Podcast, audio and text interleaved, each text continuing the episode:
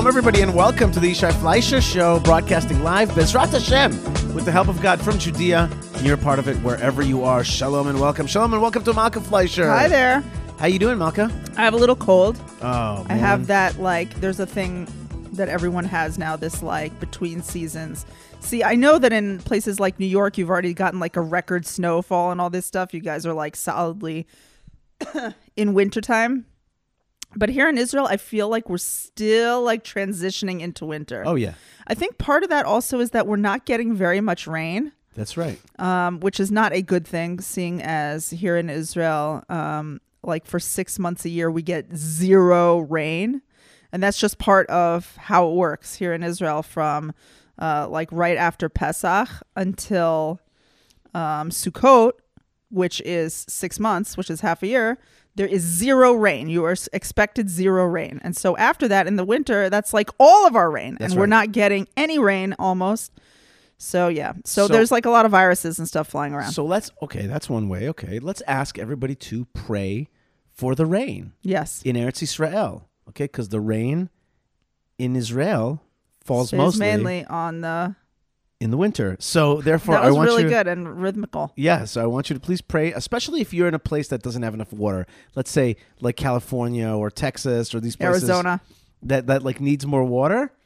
You pray for our water, and we'll send you blessings right back. That's the way it works. That's the way it works. Oh, in fact, in fact, if you remind me, I'm, I'm going to talk about my my my yoga Dvar Torah. Okay. Okay. I didn't get a chance to do that yet. I know you know it already, but we'll talk a little bit about that. We'll talk about we'll talk about uh, what goes around comes around i- i- when East meets West.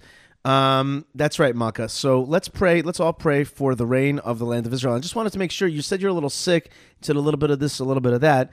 Uh, my friend Eric said to me that something in the world that people are, are are concerned with is something called a tridemic, That sounds awesome. the combo of flu, respiratory syndrome, and COVID. Are you sure you don't Can you get them all at the same time? yeah, it's a, you get it. Or do you just get them one after the other? It's a three for one, Malka. Okay, it's it's you've heard of That's Black how I like it. Black Friday, uh, uh, Cyber Monday, Yep. Tridemic Tuesdays. Okay, and you could just get it. It's a three for one.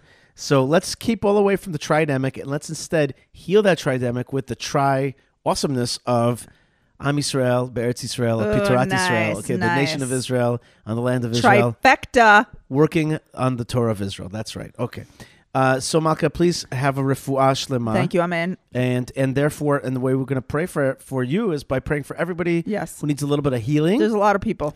yes, and I want to say that uh, yesterday, I the Lord gave me uh, such a sweet and so memorable of an opportunity that I choke up inside because I got to go to the hospital yesterday and go visit um, our dear friend uh, Ofer Ohana, who was injured in a terrorist event, uh, terrorist attack about I think a month ago, maybe a month and a week ago already now, about a month ago, and it was a Saturday night, and uh, he responded to a call of a terrorist attack uh, in Hebron, a little bit more towards the Arab part of Hebron, and there was a terror attack on a store, and Jews were injured. He came in, he found the guy that was lying on the floor. He had been shot in the head, and uh, and uh, Hananya, and he in the end actually did not make it. Right. But but the terrorist had fled the scene when uh, when when Ofer Ohana was was dealing with this uh, with this Injured man. injured Well, man. Lethally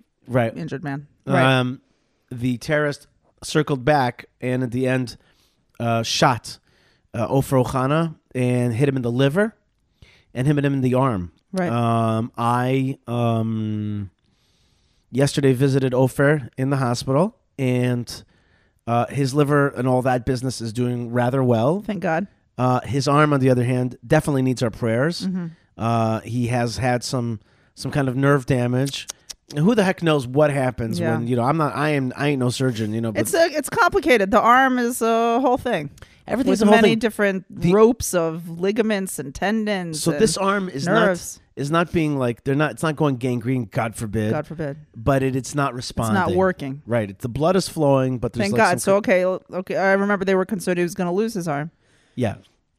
So right now he's not losing his arm, but he may not have the function of his arm, and that's his main Right arm, functioning right. arm. So I got to go to uh, to to the hospital to hang out with him, and uh, it was I got there very early in the morning, and uh, I had the merit of helping him put on his tefillin. And I told Uri Karzan, at, uh, the director general of the Jewish community of Hebron, that I got to help uh, Ofer Ohana put on his tefillin. He said to me, "That's the shimush. That's called bikur cholim. That's really That's nice, Cholim." Yishai.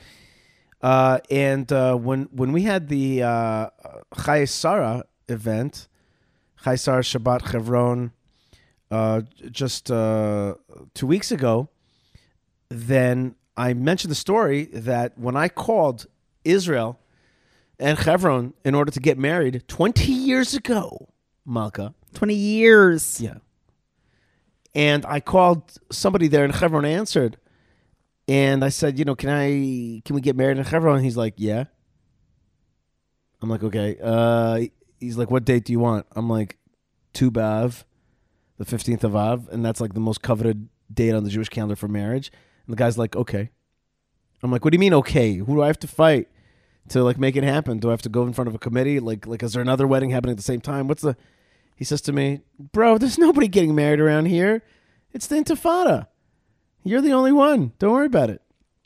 And I told the story, and everybody's like, and I'm like, and then I honored you, and I talked about our marriage 20 years ago, That our wedding. really nice. And then I'm like, and do you know who that guy was? And I and I gave it a pregnant pause, and people were like, yeah. no, They're like, who? who? And they're like, they throw out names. I'm like, nope, nope, nope, nope. They're like, I'm like, it was Ofer Ohana. He answered the phone. It was him, the caterer. Yeah. And uh, and uh, and uh, I mentioned that to the crowd there, and, and people were were were you know they choked up, and some people also uh, were moved to to donate to the Hebron Fund uh, to to help To Ofer replace it and, and to replace some of the equipment that was injured in that attack. yeah, we had a we had a, a very expensive uh, you know car for Security, security, security, vehicle. vehicle. destroyed, as we say in Hebrew, totalos, totalos. Um, that's Yoni Yoni Blechbard's vehicle. Um, and um, right now we actually have a campaign going on at the Hebron Fund. Um, that's going to be when you're listening to the show. So please go to Hebron Fund and go to the Yishai page and donate there uh, Right. to help uh, to help families, uh, the, the family of the uh, the murdered, the families of the injured, and also to replace our security vehicles so that we won't ever have to. and so many other projects. Hebron is uh, is a place which, on the one hand, they're constantly holding down the fort, and they have uh, daily needs and requirements. On the other hand, it's a it's a city that wants to like blossom open. You know, it's a place that wants to make projects and make buildings and clean up and just uh, welcome guests, and there are a lot of costs involved in that. You bet, and especially honor the tomb of the forefathers and mothers, and beautify it for the nation. It's a national pride. It's a, it's an issue of national pride. Right. Um, speaking of Chevron, I want to say that we've been in the news a lot in the last few days. I mean, we are like the center of all news in the last few days. Why? Because we've had a few soldier to um, provocateur incidents. Right. We had one provocateur coming up to a soldier and bother him Right. and bother him and bother him and push him, spit him, or Right. While he's uh, on the job. And the guy and the kid kept saying the soldier who's 18 years old or 19 holding a gun, trying to keep the peace, putting his life on the line for the nation. And the guy was bothering him on video going like you're Ben Gvir's soldier, aren't you? You're just a fighter for you're you're like oh, you're like a mercenary for Ben Gvir. You want to do Ben Gvir stuff. That's what you want to do. So then this kid goes Ben Gvir will come into into power and he's going to make Seder around here and he'll take care of you. Okay? After being Right. pushed He'll around. like he'll like make Seder means he'll like put things in order. put things in order and, and make make order out of out of your provoc provocateur Provocations. provocations. So that was caught on video. It was put out in the press. This kid got ten days in the army slammer. I wonder what that's like in there. Do you think it's, bad? no, it's not bad. It's so maybe it's kind of like a vacation a little bit. Like is- 10 days vacation for you, son. it is. It is. And and, and Like you don't have to stand duty. You just but once you know again, eat your meals, learn some Torah. but once again, do you know what what came to the rescue? What? Social media. There are times when I'm like, you social media are something else. Why? because the Israeli people were just like, no, no, no, no, no, no, no, no, no, no, no, no, no, no, no. Our boys are defending our land. They're standing up to these Euro paid bastards. Okay, oops, delete. Uh, they're standing up to these Euro paid activists, and and and the, the, the kid didn't do anything wrong at all. He just said a little phrase, but big deal. It's the Middle East around here. You know what I mean? People throw words around sometime. Big deal. Like, who cares? This is not something punishable. Anyway, this made such a stir on the internet that like they're reconvening to like Even the chief, uh, IDF chief of staff, uh, General Kochavi, made a statement about it. yeah he made it he He defended the officer who decided that he's gonna go to jail. But but nonetheless, he was forced to comment on it. That the whole nation was in such an uproar over this story that he had to say something. the army does not belong to the people. Oh, scratch that. The army belongs to the people. Well, you know, it does belong to the people, but at this, it does belong It's to the people. But it also it's our there are and generals. that we're yes, putting into this fight, and and they're yeah, they're but not you don't get us. to you don't get to make phone calls and tell the sons and No, daughters what you to don't do. get to there's make- a, there's officers and there's Yeah. higher officers all the way up to Maka, the IDF chief of Maka, staff. just you're right. You're right. Yes. Everything you're saying. But remember the average people that are sending their kids right.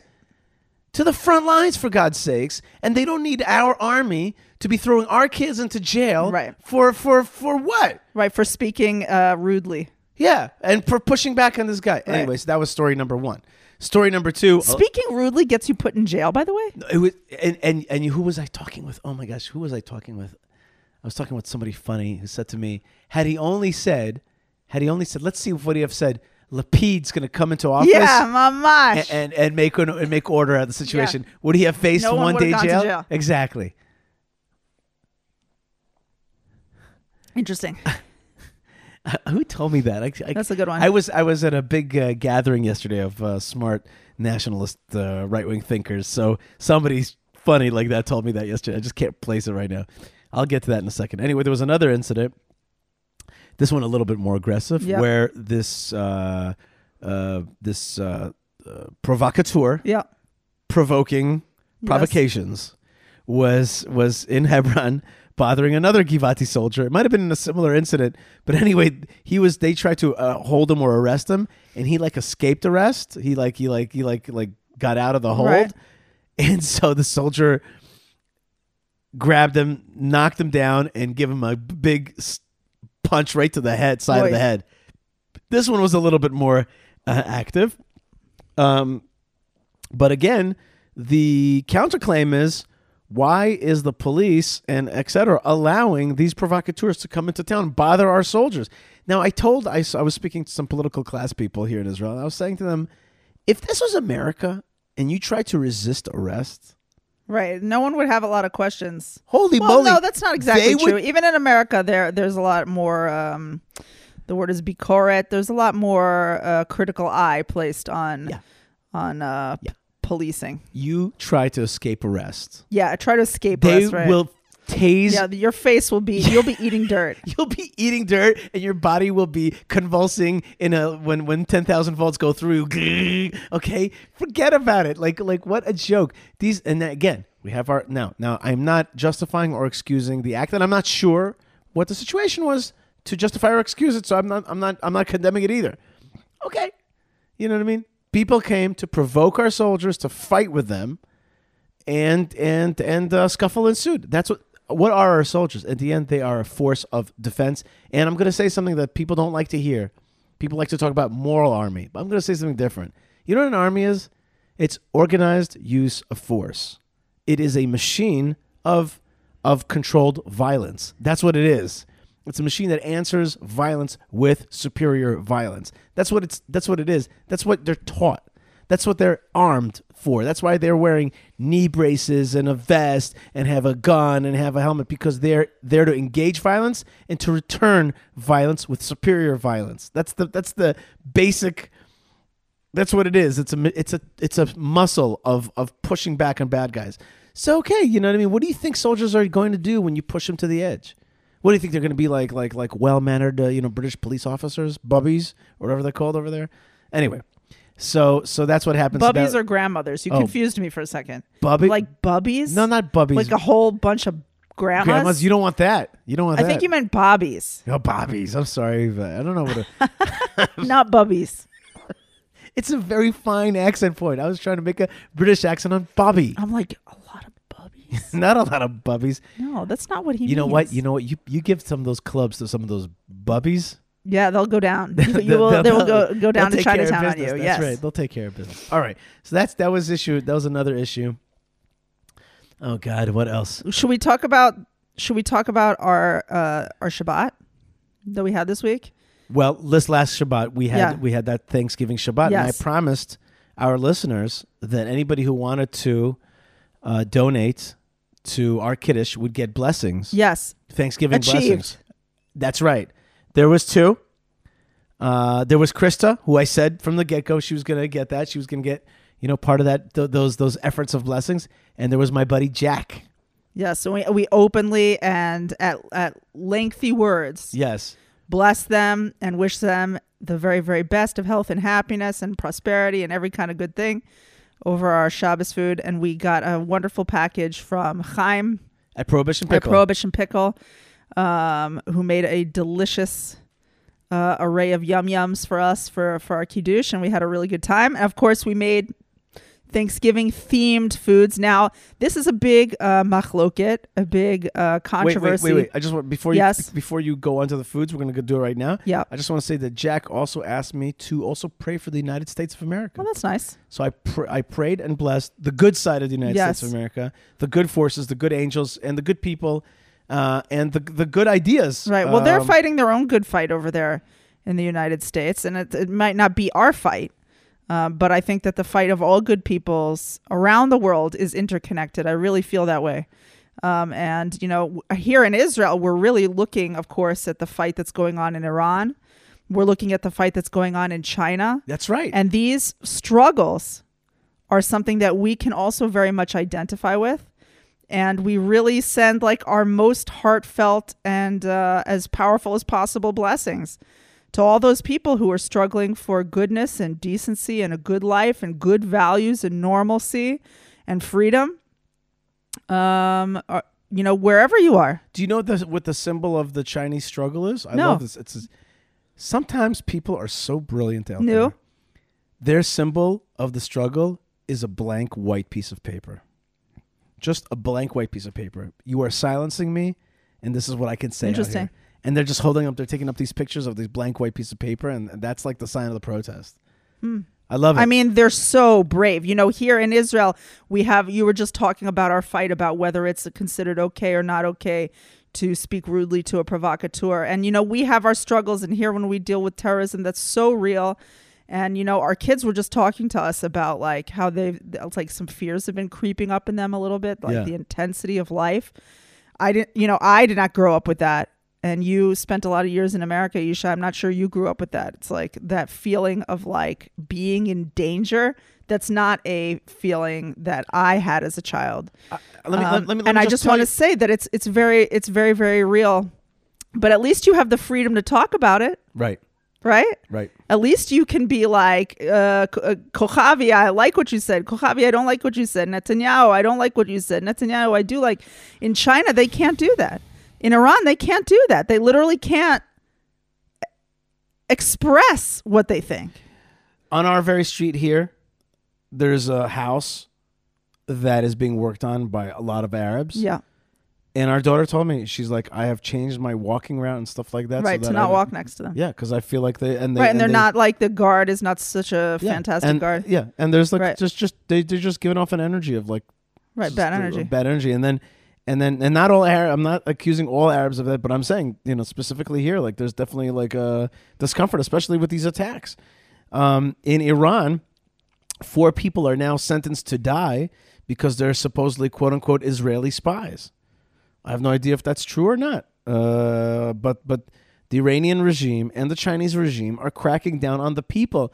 I a little bit wish that Israelis would go to march to protest for them. Right. Like I, I a little bit in my heart feel like I sometimes feel like we're liberal where you don't need to be liberal, and we're not liberal where you need to be liberal. It's like where's our where's our uh, identification with with with with these global struggles? Like in my heart, I'm a lot of times like I was in I was in uh, J.C. Penney Yes. uh, in in in Florida. Where's this and, going? Yeah. And there was this lady who was helping me. Her name was Ashrat. And I said to her, "That's like our Hebrew Ashrat." She's like, "Yes, it is like it." And she's she was a Persian Iranian non-Jew. Yeah. Since she was living in in South Florida, she was partially Jewish. In Just by just by being there. osmosis. Yeah. But but she was Jewish in the sense that she is a classic Iranian who feels a kinship to Israel and She's to not Jewish. She's like an ancient peoples. ancient peoples, Iran, I- I- Persian, Iranian people who are normally pro-Israel. And she started telling me all about the protests that they're fighting and all about the. And I'm thinking to myself, like, sheesh, like why why we don't hear more about that? And I and then I think about the press that wants to fight all day long with Israel's development, and I'm thinking there are people that are. Freaking being So, killed. Isha- Wait a minute. There are people who are being killed on the streets of Iran, on Yeah. Tehran, Yeah. and, and in China, and they're standing up to this oppression. And I just feel like we don't. We're just like. So here's what I'm saying. Let's make la-di-da. a, let's make a commitment, bli neder, but let's make a commitment, you and me, to at least be posting like once a week, or maybe one more than that. But let's be let's be committed to like posting something on our social media about these things. Let's do it. Okay, I like that. I like we don't. that. It, not everything has to be about what's going on inside internally No. here in Israel. No, but it but it has everything to do with it. It has everything to do with oppressive forces. I'm gonna go left on this whole thing. It has something. What what is that called when all things are tied into one another? What's the Uh, wait. inters- Intersectionality. intersectionality? That's right. Yeah, we got our own intersectionality.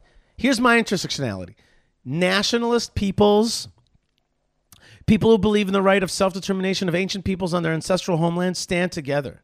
People who believe in anti jihadism stand together. People who believe in family values stand together. People who believe there's a God in this world stand together. People who want to push back on oppression and cruelty in these giant countries with these minorities choking people, keeping them down. We stand together. Yes, there's intersectionality between us, anti-jihadists here in Israel, and anti the CCCP and anti the the mullah regime in Iran. Yes, there is an intersectionality. It is our business, especially the Iran one for sure. The Iran one for sure. That one and, and the China one also has a lot to do with us because they put. By the way, you know another group of people. There's one more that bothers me endlessly. You know what bothers me? Taiwan. I'm like, why is Israel not standing more that with one's going to be tough. That's why. Right, right. And That I- one's so very I- tough. I asked a smart dude yesterday. I said, "Why isn't Israel standing more with Taiwan? We got the same situation." So what happened? The, the, earlier this week, I was I was walking to the, next to the tomb of the patriarchs and matriarchs, and there was a group from the Abraham Hostel, and all kinds of people are there. And and and they, they asked me to speak to them for a few minutes. I spoke to them. so nice. there was a tall Chinese American, American Chinese. What's the right way to say it? I don't know. Uh, Chinese American. Chinese American, and she was from New Jersey, familiar for me, and and she started she started asking me tough, you know, not tough for me, but like regular, you know, you know, uh, like the hard hitting questions. about about about our rights in this land. I said to her, Israel is like Taiwan. Do you think that maybe Taiwan should cut half of its island and give it to the CCCP to uh, to make peace?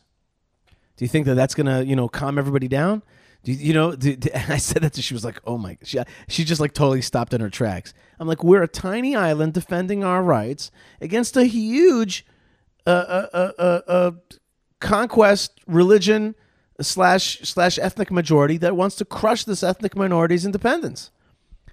She was just like she was she was just she totally like understood it completely better. I could see I could see that she was a Chinese American whose parents were like anti-communist China and you know always for the fighting for it. Suddenly I put it in a completely different context for her. But I don't know why Israel doesn't doesn't stand up more for I mean and the answer is there are billions of dollars or yen of investments i- here in uh, um, in in Israel from from the Chinese government. Excuse me, yuan, yuan, yen, yuan. Easy to get confused. In any case, um, Malka. By the way, uh, how many uh, one Chinese yuan equals half of an Israeli shekel? Did you know that? I do not. I didn't know that either. Just look that up right now. In any case, um, all right, Malka. So those uh, those are some of the uh, issues there. You started talk. I cut you off. You started talking about uh, the the Thanksgiving foods. Well, we talked about more important things than my Thanksgiving foods. Well, Malka, you know some listeners want to hear about. I think I just want to talk about it because it was so good. Go ahead. And I'm a little bit mad now that all those foods are gone. I worked really hard. I had a whole plan. And some people think that it's wrong for um, for Jews or for especially for Israeli Jews to be making a Thanksgiving because they consider that a very like a westernization that it's um that it's you know taking on like an American holiday and you and I even have a disagreement Yishai as to what we're actually doing on Shabbat Thanksgiving. First of all, we we don't we're not really celebrating Thanksgiving and secondly, we're certainly not doing it on Thanksgiving. We just for me, I'm talking about myself now. I like Thanksgiving foods. I feel like I want to eat them. And I don't want to miss out on the most delicious meal of the year. And I can make it kosher. So that is what I am doing on Right. Shabbat Thanksgiving. And we do go around and talk about what we're thankful for. You, on the other hand, feel that you are actually taking the American holiday of Thanksgiving and bringing it into your Shabbos. I think that it is nice uh, to sometimes uh, t- at this at these uh, at these opportunities to discuss where you came from. And I myself, being an immigrant to the United States when I was younger, uh, when I was a kid, uh, recognized the things that that country gave to me as uh, as I grew up to be more Jewish, to be more worldly, to think about a better uh, a system of governance. And I still think to this very day that uh, that the United States, some of the American ideas can be implemented here and done better. And in general, uh, the very language that we're speaking in right now, Yes. And many of the thoughts inside of our heads come from that general culture. And I happen to be a kind of person who is related to Rabbi Yehuda ben Tema, who sees the good in the Roman Empire. And there are colleagues of mine who Or more are Rabbi Shimon Bar Yochai. Rabbi more more Shimon Bar Yochai in that sense. But I myself am more the kind that sees the You're a little bit of both. I don't I- know. I I, think on this one, okay. I have. You might be I'm saying specifically like- about this issue of seeing the good, right? the value. because I, we we spend a lot of time on Rabbi Shimon type discussions, and the reality is that in terms of Israel's future, we know with absolute certainty that one of the most important things that Israel has to do is separate itself from foreign influence and become a country which stands on its own and which does not need uh, even even uh, friendly allies or favorable empires to uh, to direct us or to guide us. We need to be making our decisions and become a leader on our own, become our own empire. Um, and I know that you feel that way. Absolutely. And and I think that's well said. I think actually when you like and respect this other thing, then you could be like I I like and respect and I take the best of you and it's it's because I want I can be allied with you from a place of Strength. right a place of strength and not a place of being a puppet. And that's that's that's actually comes from that. It's when you are not confident in your identity when you need somebody said to me once israelis we israelis need a big embrace from a power. And i said to him and he means like it could be you know it could be a soviet union that was at the beginning of the state or it could be the united states or france or whatever it was uh, or britain at, at, at different periods i said to him yeah we have a power that wants to give us a big embrace That's a Hashem. yeah, you just got to embrace that power. That's all. You got to embrace it. You got to embrace the big power. Embra- that's good. I, I hope to call the name of the show that. Embrace the big power. nice. Uh, Malka, speaking of foods. Wait, um, but we didn't even say what I made. Go on now. I made pumpkin pie. Yes, you it did. It was really good. mm-hmm. I made sweet potato pie. I made pecan pie, which was my favorite. Apple pie. Leia really made that one. I made stuffing that was actually really good. I made it from scratch out of bread. I made mashed potatoes. Which I liked, I made sangria. which was excellent. Thank you. Malka Sangria, if you ever want to party, forget it. Nothing like Malka Sangria. And there's nothing like Malka on Sangria, but we shan't talk Yeah, about we it don't too have much. to overly talk but, about but that. definitely Malka gets very happy. I enjoy the sangria. And, and I don't. and- I don't. I'm not a big drinker, yeah. But I do like that sangria. The little sangria. I think it should come out more often, personally, the sangria. Well, Purim is coming. That's right. Kind of. Hanukkah's coming. Hanukkah's coming. Hanukkah's coming. Is there a sangria another sangria. It's more latkes, but that's the problem. You don't. You're not like. I don't want people to come down on you hard, but like you're not a big latke lover. There's a few Jewish foods that I can't eat. Latkes are one of them. I know. I- I, know. I so just heard. I heard a collective global, like a krechts a global, like like around the world. People unsubscribed right now. It's because it's like it's too much oil for my so- liver. Just I can't you do it. transfer that hatred over to me, and I will say I love latkes. I never said hatred. but I like it with the sour cream. Yeah, I just I need like non-oily. But you like you like sufganio. Oh yeah, too much. Those are pretty oily. I can't explain Can't it. There's explained. something I about think maybe it's the potato. something to do with the potato the oil. It's too much for me. I also I also I also re- reject my own people's the Russian people's uh, beloved um, salty fish. salty fish. Which yeah, I we had eat, you know, Russian, uh, like very uh, honored Russian guests at our home, recently. family friends, and my mother-in-law, uh, your mom, gave me like money to make it good, right? To make the like the food extra special. So I went out and I bought like five or six kinds of salty fish, something I never buy because you don't eat it. And I like displayed it out on the table so nice, and I like laid it out in little circles and and stuff. And I just saw your face. You're just like, "Mm, what am I gonna eat? Yeah, and it got taken down. It got taken down now. They take it down. They loved it oh my gosh. with okay. some pickles. Malka, uh, the the the last issue that I want to talk about food is that this Shabbat coming up, and I know you're not feeling hundred percent. Yeah, I feel all right. It's just not a hundred percent. This show has brought out your bubbliness, Thank Malka. you. You are just Yeah, I'll just collapse after. They don't call you Sangria Malka for nothing. Do they? Anyway, I want to say that this Shabbat coming up is the Shabbat Vayetze. And Shabbat Vayetze has one of the most iconic, iconoclastic, and um, visual of all. I don't think iconoclastic is a word that Jews use. whatever. I think that iconoclast is like some kind of a not Jewish. They don't, Jews don't even like the word iconic No, because no. the word icon. But we know what we're talking about here. What we're talking about here is an image, an image seared into the mind, an image that that that lives um, and should live more, in my opinion, in the hearts of Jews and all Bible lovers, and that is and all lovers of God, and that is Jacob's dream of the ladder between heaven and earth. Right. And I I now I now ask you, dear Malka, Yeah. to make a challah Oh gosh. that is ladder Thanks for asking me to make the one thing that's like the hardest. or a Maybe I'll cake, just like a little pretzel. Maybe I'll just arrange some pretzels in a ladder shape. whatever. Okay, Maybe I'll make challah. I love Malka. Whatever you want to make is right. fine. I'm just saying, No, maybe just saying- okay. Challenge accepted. Blee you know, a little. There's got to be a little. There's got to be a ladder. I'm just scared, people. I'm scared. I'm not a good challah maker. There is nothing deeper. eh, Like this is everybody's homework, and I remember that a few years ago I asked you all to send me pictures of like a vision of a ladder that you have, a dream of a ladder. I guess ladder a lot of people don't have that. No, everybody sent to me. I had like five, six, seven, eight. Oh, that's nice. people kept sending me stuff. I had beautiful, beautiful pictures of ladder food and ladder things, and the ladder between Celery earth. sticks. W- See, Malka, you're, you're already thinking. That's wonderful. Okay, I'm saying the ladder between heaven and earth. Uh, uh, its feet planted on the earth, and its its head in the heavens.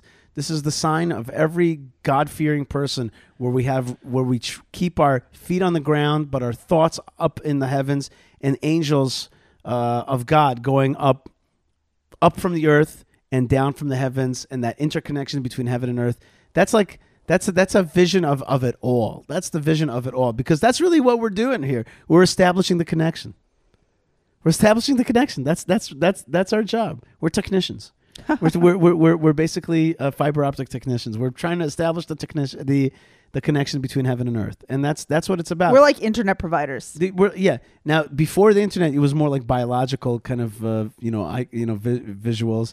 You know, like, uh, well, the the Kabbalists saw Beit El as being the belly button, Ah. where it was there was a uh, umbilical cord between heaven and earth. Oh, nice. But today, I think we can look at it more in terms of packets and in terms of uh, you know uh, you know digital information. So I'm saying I'm saying that uh, it's a very iconic moment. I wanna I want you guys to share with me your ladder. So write me an email, send me your ladder, yishai yishaifleisher.com, uh, and also um, and also uh, send me you know a picture of a food or a way that you've made the ladder part of your life. I remember Malka years ago. We lived in Beit El, and uh, we once were at a, some store, and I saw that the Judaica store, and I saw that they were selling a yad, i.e., a Torah reading finger hand thing that you hold stick, and it was shaped in a ladder. And I remember I cool. bought two of them, Right. and we and we and we uh, We brought them back to Beit El. Beitel, yeah, I remember that. Uh, maybe it's you have a necklace with a ladder. Nope. Just, A necklace with a ladder. Yeah, like a, yeah, like a little ladder like thing, little. uh No, I don't. I don't know. Okay, but, you know, we need the ladder in our life. That's what okay. I'm saying. We need the okay, ladder. I'm gonna try for the challah. also, of course, known as the Stairway to Heaven. Yeah. I just made that up. Stairway to Heaven. Is if you cool? play Led Zeppelin, making your food for Shabbos, Yeah. does that count? um, if you go to the store and and you're like and you're checking out and you're getting ready for Shabbos and you're like, and she's buying a stairway to heaven. You have to sing it at the people, Yeah, but you have to take a video of it. yeah. You have to take a video and it'll become viral. um, all right. So okay. So that we talked about these issues. Very good, Malka. So Shabbat Shalom. Very exciting. Uh, speaking of of of China, I want to I want to do a shout out to my main man Increase. Okay, uh, my my my little brother, uh, living out in Spain right now. Uh, but he just uh, sent me a beautiful picture of him uh, with this uh, with this this poster that he made that has Israel and China. Uh, he was uh, he comes from a Chinese background partially, and he's got his uh, his future home and his connection to Israel. Uh, and he sent me a beautiful picture. So my main man increase. I want to say God bless you and keep up the keep up the growing up awesomeness. And send me more pictures because they inspire. And may we see a, a, a healthier China and a stronger Israel in the future. And uh, your your good wishes and thoughts make all the difference. Uh, speaking of young people, Malka, um, Hanukkah is coming. Yes. Hanukkah is coming, and so it's time to get ready for Hanukkah. Uh, and I'm sure that there's some great menu options at uh, prohibitionpickle.co.il. yes. Ooh, I wonder what he's gonna cook up over there. I think he's going to have a special menu for Hanukkah, so get ready for that. Uh, and in fact, somebody wrote to me. So I got an email uh, from Jamie, who says, "Hello from Washington State. I listen to your podcast religiously. I think he means that uh, both ways, and I I enjoy it very much. I have not reached out to you before, although I did talk to you on the phone uh, when you called to talk about the Hebron Fund and my donations there. Nice. uh, that's right. I love the land and the people of Israel as much as possible from my distant location. I believe I'm part of the International Torah Congregation, That's awesome. And I enjoy hearing your conversations with the one and only Malka. I added the one and only. Uh, your perspective on current events in Israel, politics, your interviews, and Torah from the land of Israel. I'm a Gentile believer in the Christian faith, and I keep all my uh, applicable Torah commandments the best way I can. I guess you could say I'm a follower of the way, as I believe early Christians would have been in the first century. Uh, my family and fellowship follow. That means my group. Uh, fo- that's that's that's, that's a special talk Like community, community, spiritual exactly. community. I love I love that word fellowship. Love that word. My family and fellowship follow the Jewish calendar and celebrate the feasts as best we can from where we are. I would love to be able to live in Israel someday, but I suspect that is not an option for me as a non-Jew. Perhaps you could let me know if I'm wrong. Well, the answer to that is, you know, maybe maybe not to be necessarily a resident, but you could come. I mean, I'm not advocating for this way of living necessarily, but I will say that there's also there are people who come to Israel who are not Jews, and who set up. Uh, I don't think they set up residency, but they come as uh, they come and work. The simplest the simplest thing of them all is come for vacation for two three weeks for a month or two. It's great. It's it's the way to do it. Uh, and and first thing I want to I want to just say before we even go on, I want to say thank you so much for this wonderful email, Jamie, and thank you for yearning to follow God more nearly. Uh, and and I think that that's beautiful. And and thank you for letting me be part, or let me and Malka and and the rest of us be part of of your life. Um, and it's so moving to me.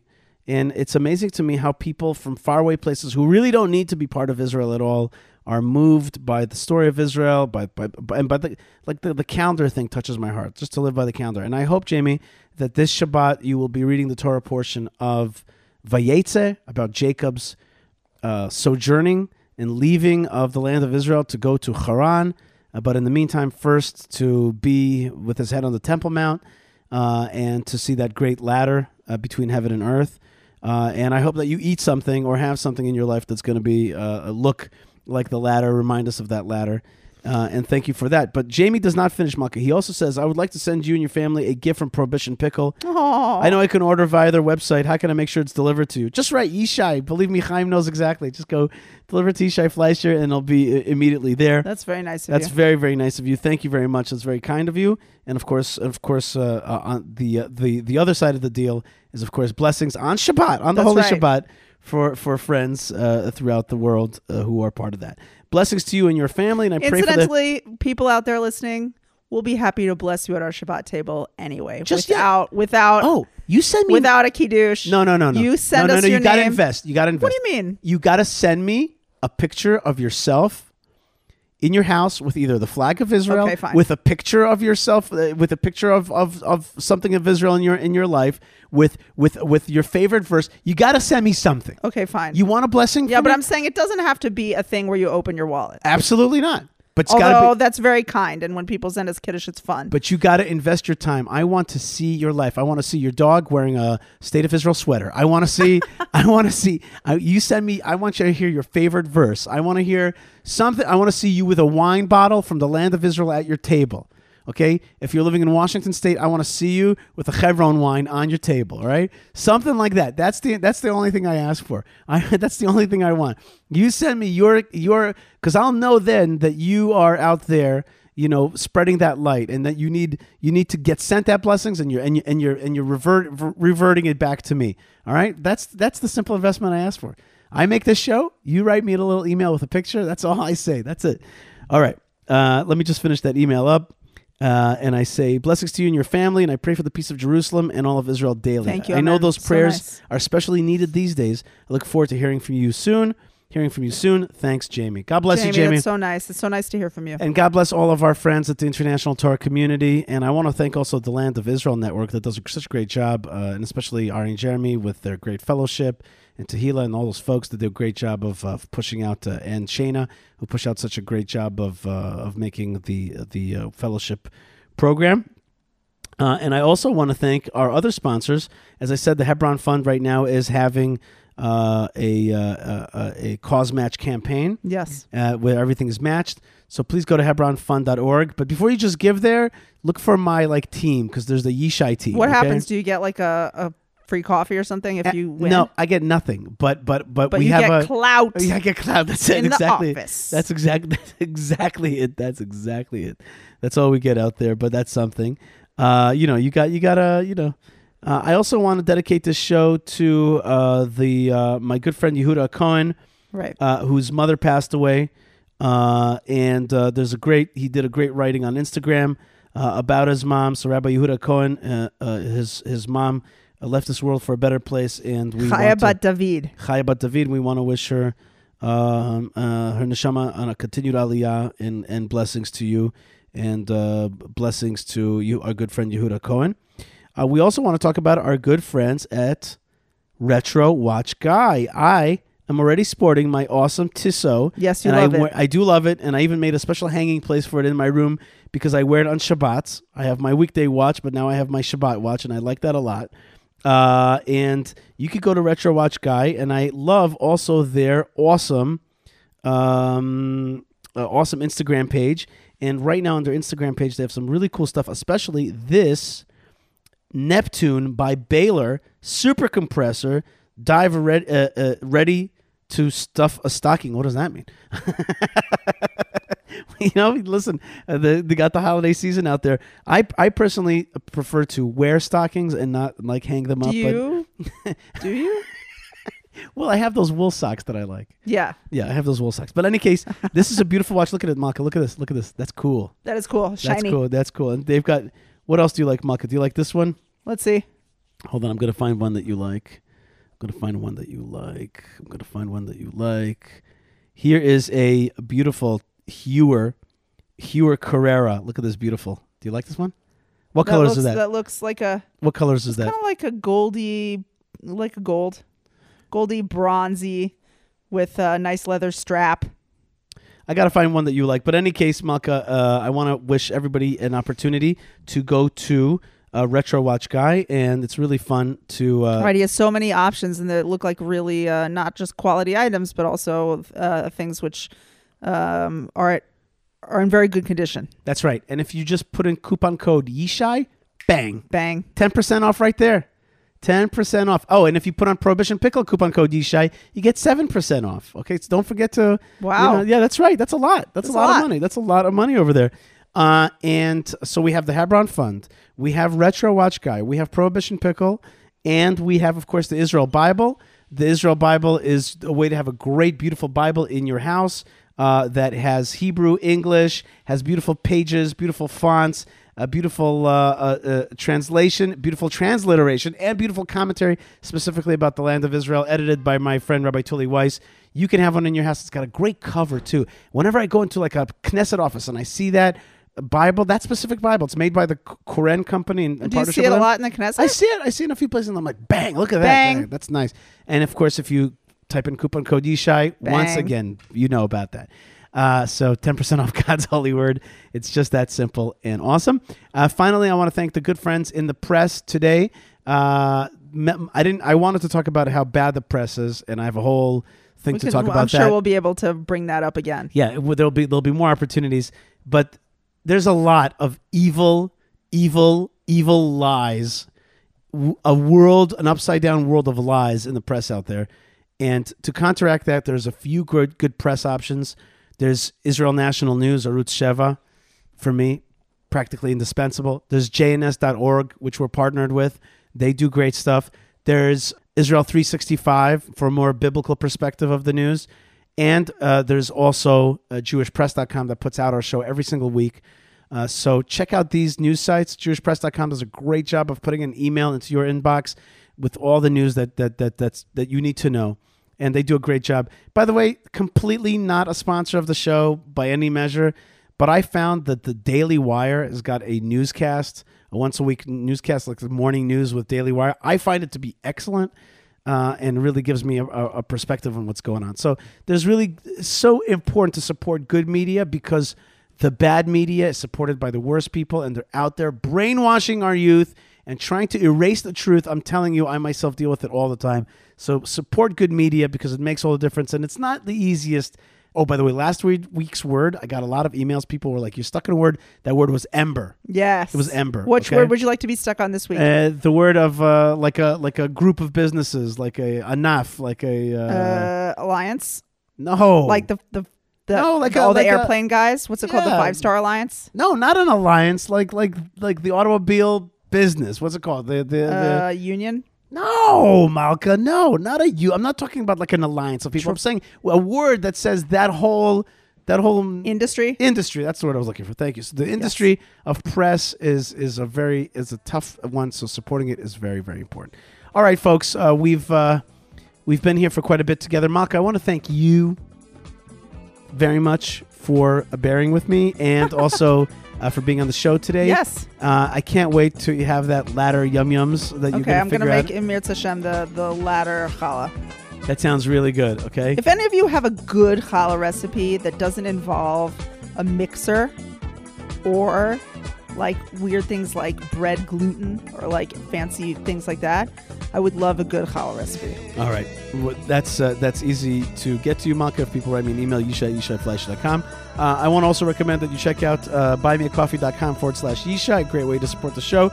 And of course, if you want to support our projects of beautification and other projects in the land of Israel, uh, check out yishaifleisher.com with all of our shows. Uh, send that to friends. That way they can connect.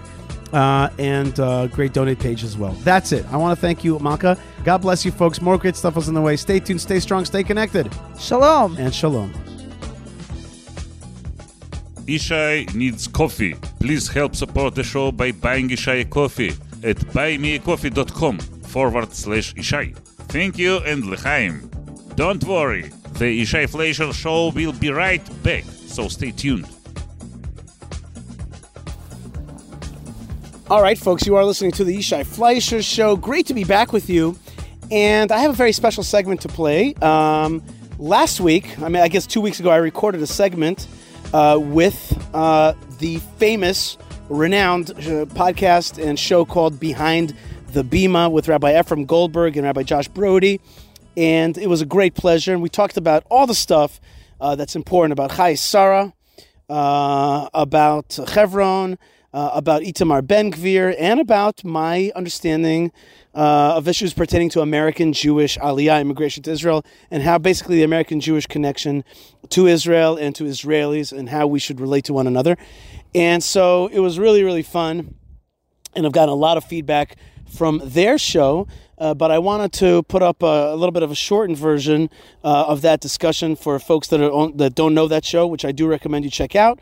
Uh, that's called Behind the Bima. The Bima is the prayer desk, a prayer table that sits at the center or in the front of Jewish synagogues. And behind the Bima means from like from the rabbi's perspective.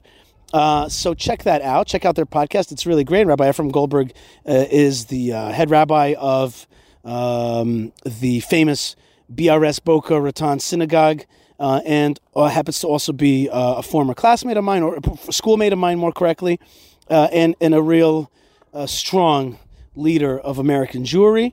Uh, so check out the Behind the Bima podcast. But today, here's my discussion with Rabbi Goldberg and Rabbi Broide about about all the issues that I talked about.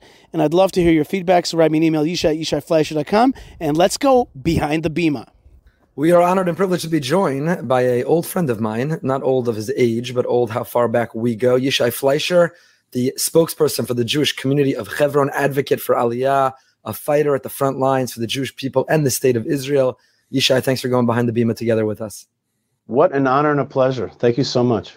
Wow. So, Yishai, there's so much to talk about. We want to hear about, uh, we just came off of Shabbos Chayei Sarah, this parsha, of course, the parsha in which the Torah testifies that this land is ours. Avram purchased it. He overpaid for it because it was so uh, valuable. want to hear about how many people there and what it was like. I want to talk about your childhood and your upbringing, where we overlapped and how you ended up doing what you're doing. But let's go right to the following question on a lot of people's minds. How many Jews live in Hebron today? Uh, we have a, almost 100 families. Uh, let's call it a, with together with the yeshiva which has 300 students, we like to say that we have about a thousand people living in Hebron. It's a little less than that. A thousand Jews live in Hebron, but we also have our sister community of Kiryat Arba, which has about 9,000 people. So we're a block of 10,000 Jews in Kiryat Arba, Hebron, and Hebron proper. Uh, the the Arab city of Hebron numbers about 200,000 Arabs. So Great. it's about so 200,000 Arabs and 10,000 Jews. That's the opening question. 10,000 Jews a thousand in Hebron, surrounded by 200,000. And I'd love to hear more from you and learn more from you about this in terms of the relations and and um, how many really don't want us there or are okay with having us there. I'm not asking because I believe this. You know me well enough, and my audience knows me well enough to know this. I'm asking because this is what we sometimes hear. Yishai, why are we spending the money we're spending? Why are we risking the lives we're risking? The army, the police, security, um, security paraphernalia, military. Why are we doing all that for a thousand Jews in Hebron? Okay, maybe right. 9,000. I don't know what the critical number is. Maybe Kiryat Arba hits it. Maybe in combination they hit it. But it, why is Hebron so important? Why are why are we spending all of this and risking all of that? And in fact, losing lives. Lo Aleinu Rahman al Tragically, we've lost people in Hebron. Is it responsible for someone to live there with their family? What makes it worth it? Okay, so I think there's uh, at least three very solid answers to that question. The first one is is that if you sit on the beach in Tel Aviv uh, and you're drinking a beer and just lay back in that beach chair, every 30 minutes, a helicopter gunship will just fly right in front of you. The same thing is true in the Jordan Valley. Same thing is true in Eilat. Same thing is true in the Golan Heights. Same thing is true in the Galil. In other words, uh, our country is militarized. We are a defended post-Holocaust country, and we're an armed minority in our region uh, and therefore we live wherever we live with uh, surrounded by, by, by our army and police to make sure that we're safe the same thing as uh, every mall that you go into Israel. When I come to America and I go into a mall and I just walk in without somebody checking my stuff or my my gun license or my bag, I'm like, hey, where's the where's the guard? You know, uh, we live in a in a defended, militarized society uh, because again we're post Holocaust and we live in a place that has hostility towards us uh, and has had many wars with an effort to annihilate us uh, that we've been through and terrorism, etc. Hebron happens to be a tad more militarized, a tad more uh, defended. Uh, but that's just because there's a small amount of Jews there. We were kicked out. Uh, we were destroyed basically in 1929. The most ancient of all Jewish communities was destroyed in the 1929 riots when 67 Jews were murdered, and the British that were in charge basically kicked us out. And we only came back in 1967. Now, our after the Six Day War. Now, our country is a tad ambivalent about uh, the right of Jews to, to, to settle Hebron or the importance of it. So there, the country has been a little bit like wishy-washy, a little ambivalent. Uh, but the Jews that have historical consciousness know that Hebron is key to the assertion of our historical and religious rights. If we if we abdicate that uh, historic right of Jews to live in Hebron, we basically undermine one of the pillars of Zionism, which is our historical connection to the land, and then we will undermine our connection to Tel Aviv or any other seemingly safe place. But we've all discussed that gunships defend uh, uh, Tel Aviv as well. Uh, and lastly, I'll say to you that uh, the thousand Jews that live in Hebron are not just a thousand thousand Jews. In truth, we have about a million visitors a year we keep that place open for about a million visitors, mostly Jewish, but also Christian and Muslim visitors. Um, people around the world know the importance of Hebron. People who have historical and, and, and Tanakh biblical consciousness uh, know the importance of the place. And we have there the founding site uh, of Abraham's first purchase in the land of Israel and the burial of our fathers and mothers uh, the tomb, the burial tomb of our of, of the founders of our peoplehood, and so we cannot leave it. We cannot abdicate it. We need to hold on to it for all those things. Lastly, if we gave up Hebron, it would do it would become just what happened in Gaza, which it, it would become Hamas land. It's mostly a Hamas city right now, and if you gave it up, you mm. basically would allow rockets to enter it, uh, and just on a security principle, you would you would be uh, uh abdicating the security of Jerusalem uh, to the jihad, uh, and allow it to become filled with rockets. So for all those reasons, for you know the fact that, that that we have a historical connection to it, the fact that everywhere in Israel is security, the fact that uh, the the foundation of our history and and our peoplehood is there, and and that we don't want to give up the security of the of Jerusalem. Uh, by giving up Hebron, for all those reasons, Jews live there, and of course, the million tourists that come a year, every single year. Those are those are great reasons. For all those reasons, you're in. Uh, that's a great. Those are great reasons, and and I find them compelling. I'm curious a secular soldier who's asked to guard Hebron, who's there at the front line, rocks are being thrown, has to be in an armored vehicle, maybe, God forbid, is going to take a, a, a, car ramming or attempted stabbing.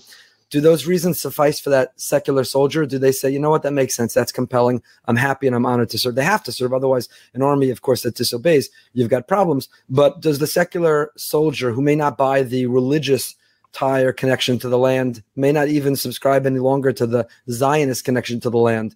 But in terms of the security connection of defending Yerushalayim, or in terms of, do, do they buy it?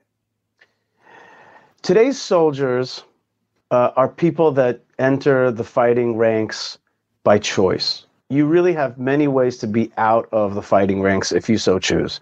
If you want to be a fighting soldier, then you basically know what you're getting into. So we find that soldiers are there besimcha, with joy. They like the interchange with people. They like the action, some of them, and some of them just like the fact that they're instead of just driving around and defend the jeeps, they get to be with people, with children, with with in, interchange every single day.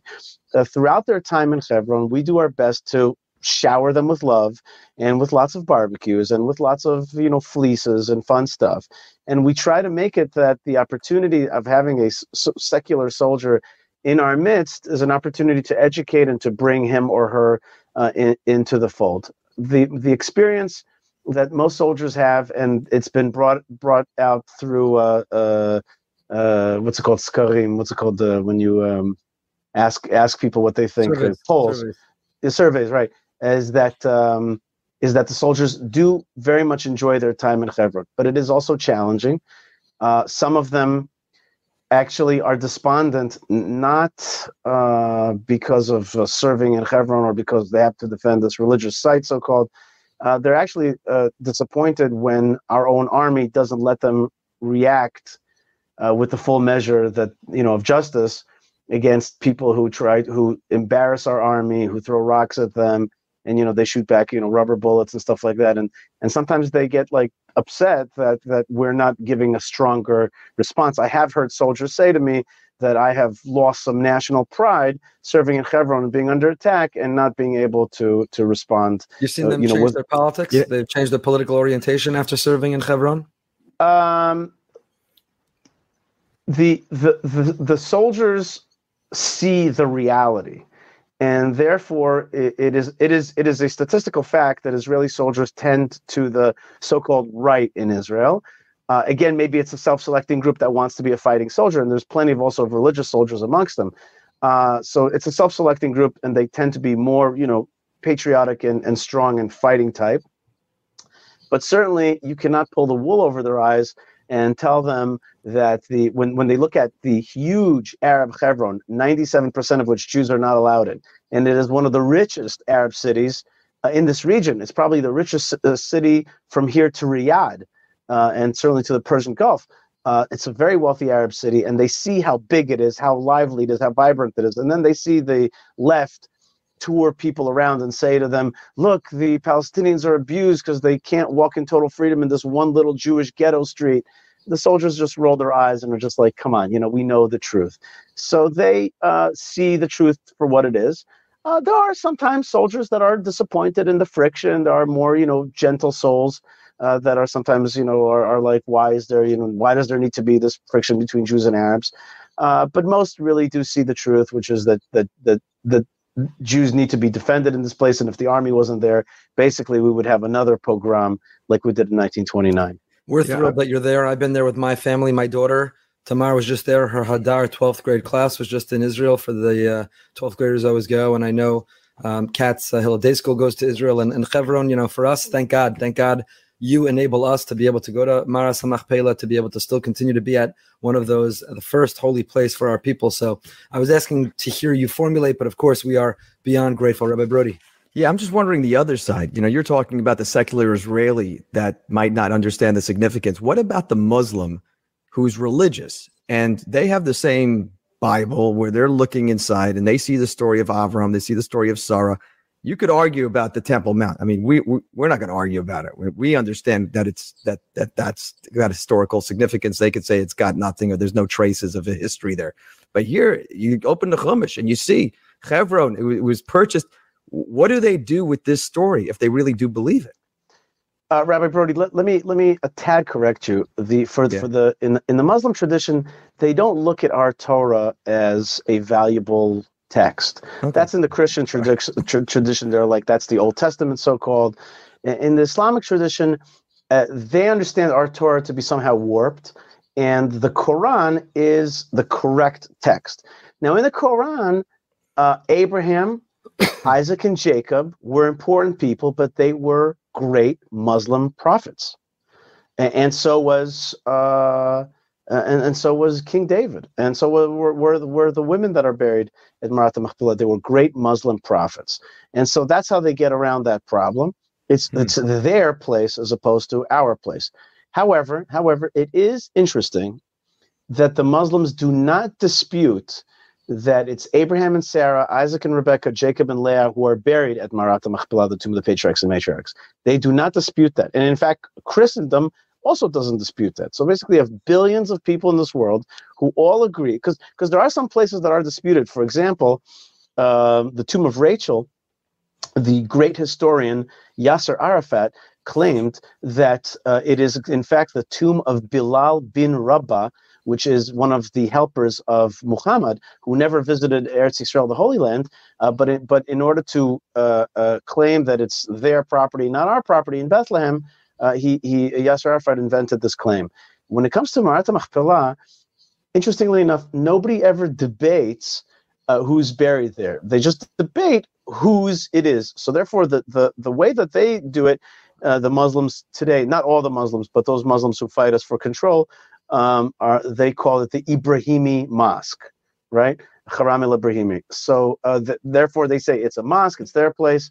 Interestingly, they pray today in what was originally built as a Byzantine church, uh, a, a, building on top or inside of of the of the Herodian structure uh, in Marat Machpelah. Basically, the structure that we know today was built 2,000 years ago by Herod, and about 1,500 years ago, the Byzantines built a church atop of that building because it was so massive. And then it was taken over by the Muslims, then it was taken over by the Christians, then taken over by the Muslims and held that way till today. Tell us what it's like with the Muslim neighbors. There are a thousand Jews in Hebron, 10,000 if you include Kiryat Arba. It's, a, as you said, a very hostile region, a very hostile neighborhood. I know you need a lot of protection to go visit. If you don't need it, you're given the impression that you need it, and people Right. go without it, whether you really need it or not. Um, is there a subtext, a sub story that's not told often enough about positive or warm relations? You as a spokesperson or some of the leaders of Chevron, are there friendships? Do you sit down and break pita? Do you sip tea? Um, are there relationships with leaders that maybe you know wouldn't play on TV because you know sort of uh, man bites dog is what makes news, not dog bites man. So it's much more to talk about conflict and peace. Is there any hope, any optimism, anything that we should look towards to see as a, as a positive sign? Uh, first thing is is that I, I want to just make sure that people know that you could take the 381 or 383 bus every hour from the central bus station in Jerusalem and come to Marat Machpelah. And that's why we have a million visitors a year. We have recently uh, a whole load of Koreans, uh, Russian Eastern Orthodox folks, uh, certainly Jews from America, and every day, Sephardi grandmas get off the bus and say Tehillim uh, at the Tomb of the Patriarchs and Matriarchs. I'm only saying that to say that like uh, we shouldn't be scared of coming there. People are coming every single day, and the narrative of fear uh, is a narrative that's created by our enemies in order to make us afraid to come to these places. Uh, if you are afraid to come to Marat Machpelah, you have been terrorized because somebody struck terror into your heart in order to scare you to keep you away. So we can't let them have that. And I'm just saying it is safe, it is welcoming, and it is open every single day. Uh, with regarding to dealing with with the Arabs, we have no doubt we have enemies. For example, the mayor of uh, the Palestinian-controlled city uh, of Hebron is a guy by the name of Tayseer Abu Sneineh, who in 1980 was part of a uh, group that shot and killed six Jews at, at uh, uh, next to Beit Hadassah. And today he's the mayor. How do we know it's him? Because he runs on the campaign. Hey, look at me! I did that in 1980. Give me more power. Maybe I could do more good things. That's that's literally the campaign that he runs on. Uh, but on the other hand, uh, we have neighbors like uh, uh, like Haj Ashraf Jabri, uh, and I made a few videos talking about that, who are uh, literally interested in Jewish presence in this area, think it's historically just, believe that Israel is a far better sovereign than the p- corrupt and regressive Palestinian Authority. And uh, one of the stories that I tell and he tells is that um, is that when, when my daughter Leah had her bat mitzvah uh, right before Corona, uh, my mom, who's a Russian Jew, uh, said to me, "Can we have fireworks? Because we like fireworks for a big smachot." And I was like, "Okay." So I, you know, checked with uh, with the local Jewish fireworks people, and it was expensive. And the army said no, and everybody said no. And a week before the bar, bar, bar mitzvah, my mom's like, "What about the fireworks?" And suddenly Hashem put a thought in my head. And I was like, wait a minute, why don't I just turn to the Arabs, my Arab friends who live behind Marat Machpelah? They're always shooting fireworks and nobody gives a darn. So what's the problem? So I, I called Ashraf Jabri and I said to him, you know, Haj Ashraf, I said to him, uh, can you shoot fireworks for my daughter's bat mitzvah? He's like, you want me to buy you some fireworks? I'm like, no, man, I need you to buy them. I need you to shoot them over the Marat HaMachpelah at a certain time, at a prescribed date, prescribed time. Can you do it? And he said, you honor me by asking me to do such a thing, to be part of your simcha. No permits indeed- required. And, and that's right, no permits, nobody cared. and so at 7 p.m. on that day, which happened to be Yud Aleph Cheshvan, the same day that the Rambam, uh, excuse me, uh, Tet Cheshvan, uh, uh, the same day that the Rambam came and prayed at the Tomb of the Patriarchs and Matriarchs in the year 1165.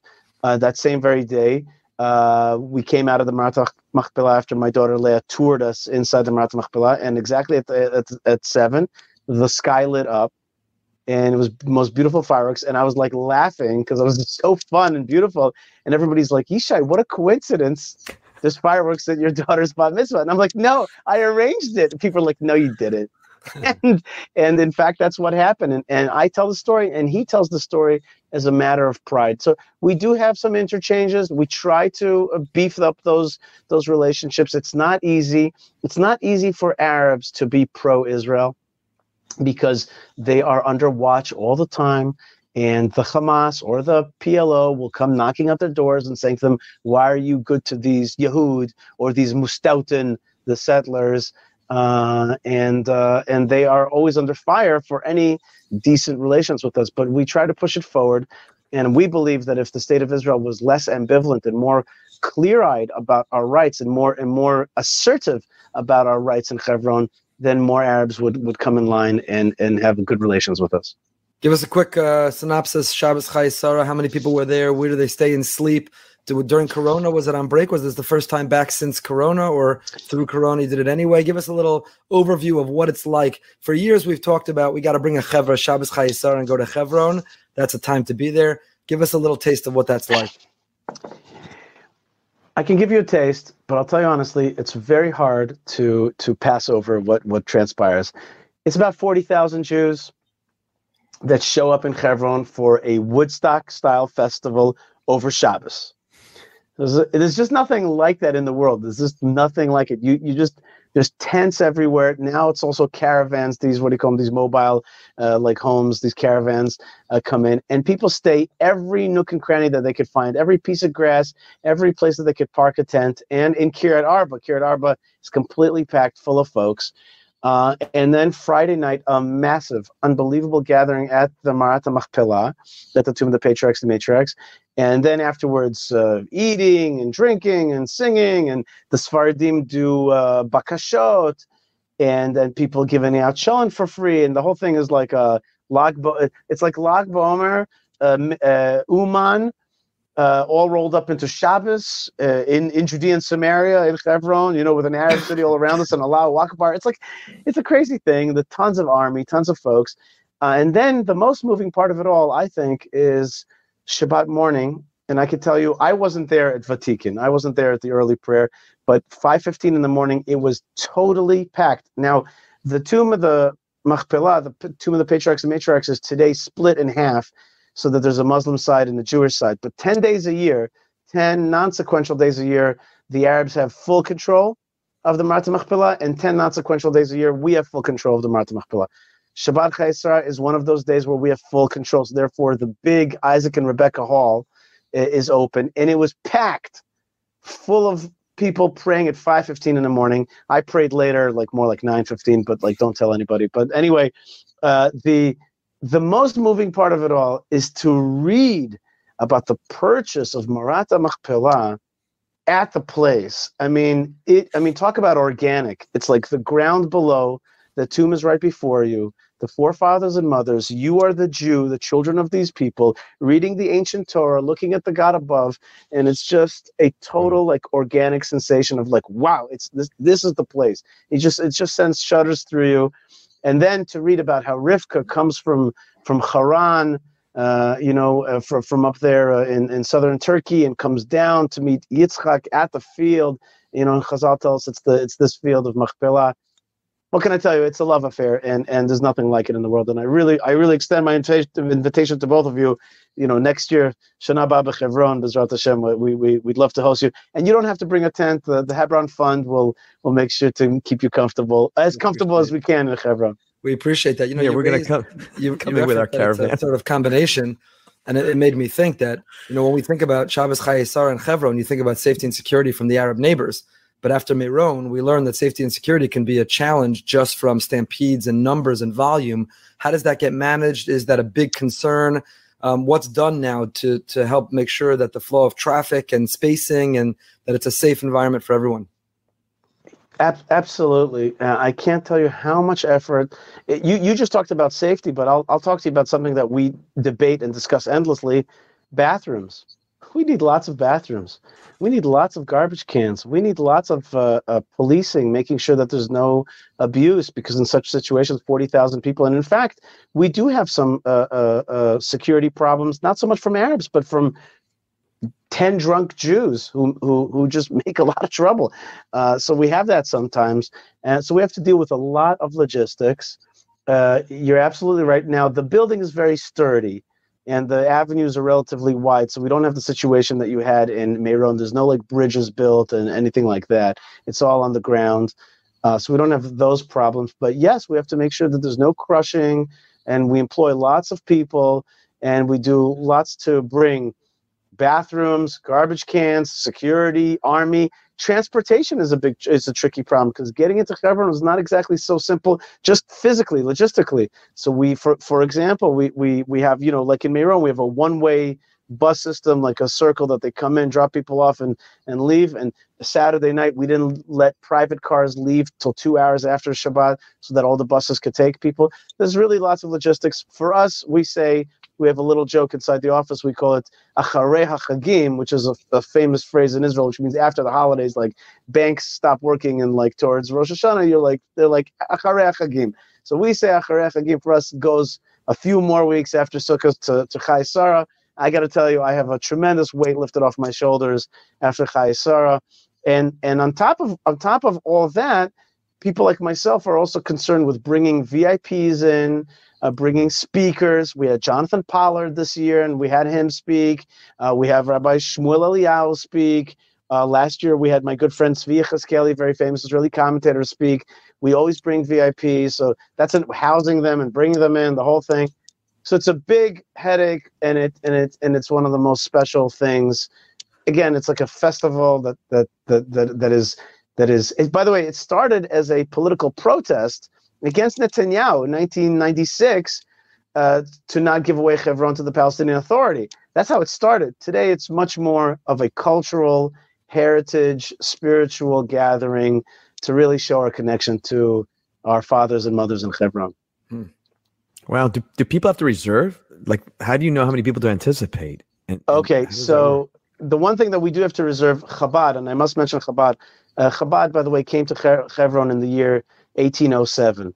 And you can debate whether Chabad is Zionist or not Zionist. We could have a whole discussion about that. Uh, but if you ever want to evoke the more Zionistic style feelings out of Chabad, just mention Hebron. They are wild about Hebron. And our uh, Chabad Shaliach, uh, Danny Cohen, has basically instituted uh, the largest Shabbat feeding uh, tents in the world, and there's about three thousand people. But it's not like uh, uh, what do you call it? It's not uh, what do you call it when when when you when you have a tray and you pick up food? What's that called? Uh, cafeteria uh, style. Yeah, it's not cafeteria style. It's waiters. These guys China. They know how to do uh, it. they put yeah. tents, and those wow. tents have chandeliers, big pictures of the Rebbe, and and so you do have to reserve that. And that costs money. Uh, if you want to eat at the Chabad tents. Then there's you know people like Baruch Marzel who give out cholent and stuff for free. Uh, and then there's the Hebron Fund, which is the fundraising arm of the Jewish community of Hebron. And we bring VIPs and we fed them beautifully and then toured and brought them VIPs to hear from, including Knesset member uh, Itamar Ben Gvir came and spoke, and and and chiefs, uh, command, the brigadier general of the region came and spoke, et cetera, et cetera. So lots of logistics, but it's a very special thing. And for us in Hebron, where one of our big fights is to normalize Hebron. Make it less scary, make it accessible, and then therefore make it more ours in the eyes of Jewish people, people outside the land of Israel, and our own government. It's a, it's a big deal to succeed in making Chayei Sarah smooth and beautiful. You uh, you mentioned Ben Gvir. We'll come back to that in a moment. We're not going to let that pass. But you said normalize. That's your mission. That's your mandate. Normalize Hebron. And I think it's important for people to realize that you're normal. And what I mean by that is people try to picture these settlers from Israel, right? They're like, they're violent, they're cavemen, they're barbaric, they're archaic. Settlers are fundamental, they're extremists. They're painted in a certain light until you, until you meet them. You know, my brother and his family live in Alon Shvut in Gush Etzion. He's a he's a settler. He's a rabbi and a doctor, and my brother is the gentlest, sweetest person that ever walked the face of the earth. He's the farthest thing from the image. And and you you know, you you went to high school with me. We went to Frisch. You're a couple years younger than I am. You came back and you went to YU. You a lawyer, Cardozo, Cardozo, correct? You graduated right. law school. You're a lawyer. Um, and and right before this episode, you were doing yoga. So when we talk about you know the settler, you're not a fanatic. You're not somebody who's an extremist. You're not some gum touting violent. So talk to us about how did a kid who came from uh, Frisch, Paramus, New Jersey, uh, Frisch Cougar how did you go from YU Cardozo and now be a spokesperson of this hotly contested city in the world stage called Chevron? How do you find yourself? Did you picture, is this what you thought you'd be doing? When you were in high school and I was chasing you to get into davening, when you were in YU, when you were getting your law degree and whatever you thought you would do with your law degree, did you picture that one day you'd be on all the major news stations. You'd have an op-ed printed in the New York Times, which drew a lot of controversy around it. Did you ever think that you'd be that spokesperson for Chevron and to a degree also for Israel? Yeah, did you apply for the job? Was there an opening international spokesman, or you just stepped in and you said, "I'm I'm doing"? I, I had been uh, my the my, my predecessor was uh, David Wilder, uh, who had done a great job as a spokesman of of Chevron for many years, and when he stepped down, I basically was like David, you know, I I heard you're stepping down. I want the job, and he recommended me. Uh, I had been in Jewish media for years beforehand. I was the manager of the Arutz Sheva English language radio station. Um, uh, Rabbi Ephraim, you, you you talked a lot about uh, like that that I'm normal, that we're normal. The truth is, is that we're very passionate. We're not fanatical, but you know, and we accept others, and there's a love for other people, and there's no hate, and there's no like inner like violence. Quite the opposite. But we are, but we are quite passionate, and I think that the two of you are quite passionate. That's why you're doing the show. That's why you have such a successful synagogue that everybody you know talks about. That's why people are moving down towards you. I mean, people feel passion and they're drawn to it. Um, I was uh, a passionate young man. Uh, I, when my parents left Israel when I was eight years old, uh, I promised myself and said to my upstairs neighbors that I will be back for the army. And uh, after my time at Frisch, I, I wanted to go back to serve in the army. I just knew inside my heart that if I didn't serve in the army, that would be something that would bother me. It's just a calling. I, I have to mention also my parents are Russian Jews uh, who were also refuseniks in Russia, and there's like a, a, tradition to be, you know, strong Jews. You know, uh, my grandfather, you know, fought fought the Nazis and fought off the, you know, in in the great uh, siege of Leningrad, and and so th- there's a tradition of, of being strong and I, I, I didn't want to miss the opportunity to be a, a, soldier in the army of israel which is the first opportunity that we've had to do such a thing in 2000 years. When you did, did it, that. wasn't popular right? No but it wasn't popular at all. it wasn't today like today it's a big in thing oh my big. gosh. It'd be bigger. But today it's not usual. When you did it nobody else did it. You're, you're absolutely right. It, it, when when i was a lone soldier that term meant that you were alone it didn't mean that there was a whole organization embracing you or you know and that yeah you didn't have cell phones. You really were kind of alone and you were an odd bird and not everybody understood your your your, your challenges uh, just to get laundry done and stuff like that. But but i just knew that i wanted to come back to the army uh, and do it. And and it was you know it's something that that later on also you did i did reserve duty for many years and something that i that i loved and, and felt great privilege to do. It when i came back to yu to shiva university um, I really enjoyed Yeshiva University, and I, I love New York City. There, I said it. You know, I love New York City, and I love living in New York City. Uh, but I was kind of surprised that uh, Jews were so they didn't have that yearning to connect with Eretz Israel. So I started an, an Aliyah organization called Kumah, which meant the rise, and I just wanted to promote the consciousness of like we can live, go live in our homeland, not disliking America. It doesn't come from this place of like, ew, you know, gosh, Gashmius. No, no, it comes actually from like the world is good. Hashem made a beautiful world, including the great New York City, and and now let's go to our homeland and build it up. And uh, we started that at the end of college, and I went into law school. And um, when I went to law school, I actually did go to law school with the consciousness that I wanted to learn American law to go back to my home country, Israel, and to effectuate change, positive change with with that kind of thinking. By the way, Ben Gurion, Herzl, and Jabotinsky all went to had law degrees from Vienna, from from Turkey, whatever, from the different various places, and brought that way of thinking into creating a state. I wanted to do that. Um, and Hashem has given me the opportunity, you know, in the way the person wants to walk the, the heaven, the heavens take you. And Hashem has given me the opportunity to do just that, which is to help build Israel, to help create a bridge between the diaspora and Israel, to help hold hands across the Atlantic, uh, to, to, to help consciousness of the centrality of our great mission of building the Jewish state, building Yerushalayim, uh, is in our time. And, and what can I tell you? I, I the feelings that I'm telling you right now, I get a zing feeling every single day. Today I was at the Knesset. Today uh, I, I was at the Knesset, you know, all afternoon, and I was just like, I I can't believe I'm here. Hashem, just give me a chance to to to do something good to to to move this dream forward. So you you get to live that every single day, and um, even with the challenges and all that stuff, and you know, I think that's what it means. The techa like give us a chance to just be part of your your dream and your and, and the stuff that you want to do in this world. Your energy is is absolutely infectious. So um, I want to ask you a question about about Aliyah in a moment. But you mentioned Ben Gvir before, and uh, I believe you're even part of his his campaign. Ben Gvir is an enormously polarizing person, as you know. I don't have to tell you in Israel, maybe even more so outside of Israel. Yeah, yeah. In uh, Israel, he's not so polarizing. In Israel, he's actually, you know, pretty much understood. It's well known that judges in the Supreme Court like him, Itamar Ben Gvir. It's known that he's actually attractive in Israel, not so polarizing. So in uh, America, but outside, though, yeah. yeah. So you have this prominent um, a leader of the reform movement who there was a headline just the other day that that I won't say his name, but one of the leaders of the reform movement likened Ben Gvir to a Ku Klux Klan leader. And he said Ben Gvir's career derives from hate, ignites violence, warns his appointment to senior cabinet post could cause a rift with the U.S. And I'm reading directly from the headline. I know, on the other hand, Rabbi Dr. Danny Gordis, who you know we're fond of, wrote an article basically saying Israel had open, free, fair elections that are uncontested, nobody challenges. This is the will of democracy and its people. And just like America elected first um, you know, first Trump, many people were deeply disappointed. Then Biden, many people were deeply disappointed. And who knows who's next and who will be deeply disappointed in. But free and open and clear elections and kind of American Jews should not be telling Israelis who expressed their democratic right to vote and voted someone who might be misunderstood or is exaggerated.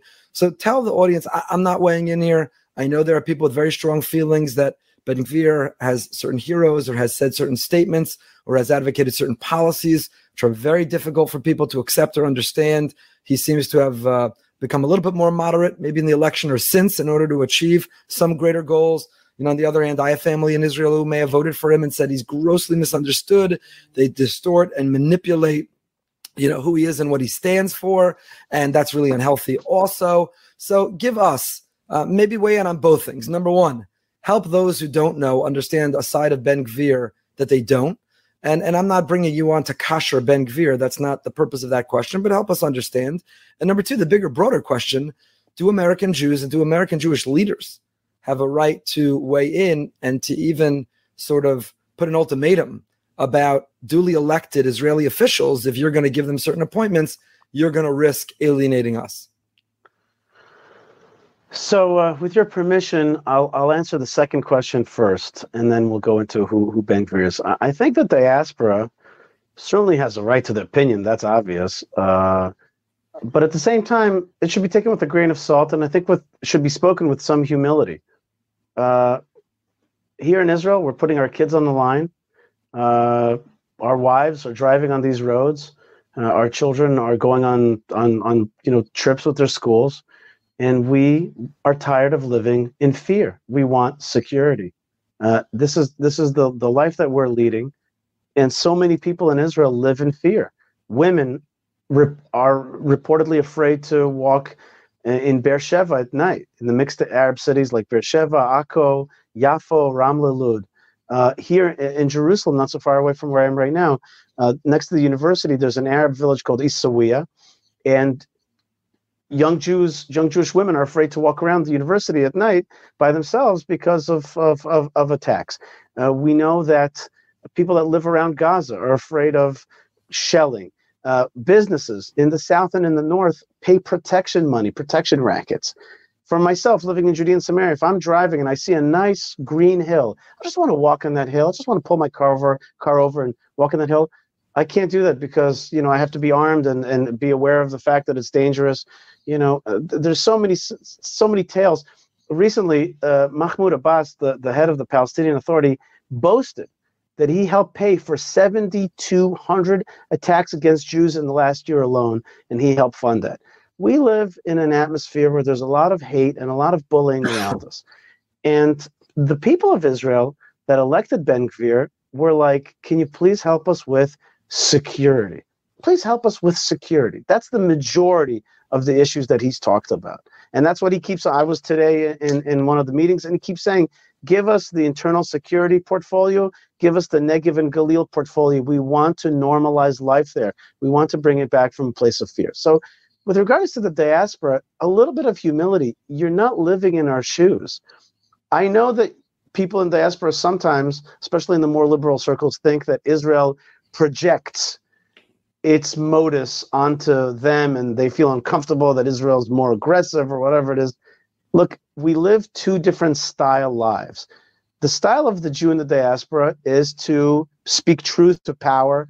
Um, it's like you know a Jew in the foreign court. They call it in biblical literature, like Joseph in the court of Pharaoh. It's like a it's it's it's a different way to subside and, and exist. Israel, we are the sovereigns. We have issues that we have to deal with. So it, it, demands a different way of behaving. Not everything that we do has to broadcast onto you, and not everything that you feel about how Israel looks to you is something you should say in public.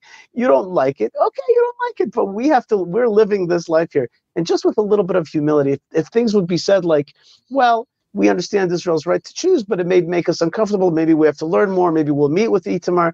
But instead throwing out these terms like Ku Klux Klan, it's such an absurdity. Like the whole thing about Itamar Ben Gvir is, is is to is to you know bring more more security uh, to Israel. That's the majority. Yes, there's been other statements, and we can discuss this, but the majority thrust of what Itamar says is let's give soldiers right to push back. Let's let's make stronger uh, laws against terrorism et cetera et cetera. Now is that the part that you think got him so many votes? It was that the, that the security component of what he stands for that is what turned a lot of israelis around about him. No doubt about that. Uh, he is he he by the way is a very interesting character. He is a religious zionist but he comes from a secular home. He is what we call in israel amami. He's like sephardic uh, kind of like uh, uh Amami means, you know, of the people. It means the kind of people that uh, work in the shuk or the taxi driver, the falafel guy. It's it means like from the nation, and he's got a way of being very clever and smart, a, a brilliant with media, but still being very much a man of the people. And in many ways, it's not his charisma that got all his votes. It's the fact that he said something that everybody else knows, which is we live in fear and we're tired of it. We're tired of living in fear. And so, and that's what that's what people that's why people voted. I've heard many police over? officers. Sorry to interrupt you, Yishai, but how did the the voter who voted for him because they're tired of living in fear? How did they get past certain associations he has, or glorifications he has, or radical statements that he's made? You know, and again, I I, am not. This is not Behind the Bima is a, is a very friendly and learning and warm and celebratory show. This is not a hard hitting uh, type of uh, show. That's not what we have Behind the Bima before. So I'm just trying to understand even myself is can we say palginan dibura? Do we separate out what people say or do? So, you know, the individual, I could vote for their security part of what they stand for. And the fact that maybe they've said some things or stand for some things that I disagree with or make me uncomfortable or even reject, that I'll, I'll ignore. How, how did people navigate that? Uh, he went on uh, TV, not TV. He he was in he was at a high school, Israeli high school, a secular Israeli high school, and they asked him all the hard questions. It's a wonderful 17 minute uh, YouTube video, which has been seen lots and lots of times. And basically, every question was asked Are you against the LGBT community? He says, No, I embrace them. I'm not here to be anti. It's not my cup of tea. I'm not going to be marching in the, in the gay pride parade. Uh, and I you know, may think that, that it doesn't belong in certain places, but that's not my agenda to be anti, and I embrace them. They said, uh, You know, do you think that all the Arabs need to be kicked out? He says, No, I may have said things like that in the past, but today I understand that they're part of our uh, society and even part of our nation. But uh, of course, I'm anti-jihad, not anti-Arab. I'm anti-people who uh, want to hurt soldiers, want to destroy our country, not anti-Arabs per se. Uh, are you know you he he once pulled off when he was a younger man. He pulled off the um, uh, insignia of the Cadillac off of Rabin's car and he said, you know, we could get to the prime minister as well. And then the part of the video that they cut out is when they asked him as a young man, what would you do if you met the prime minister? He says, I would yell at him. But they cut that part out, and the other part has become famous. And he said, I regret those. I regret those things. I apologize for that. You know, that, that's not the way to have uh, discourse. Uh, they asked them about uh, having a picture of, of Baruch Goldstein, uh, who was a great doctor in Hebron, but also a man who perpetrated a massacre against the Arabs in Hebron.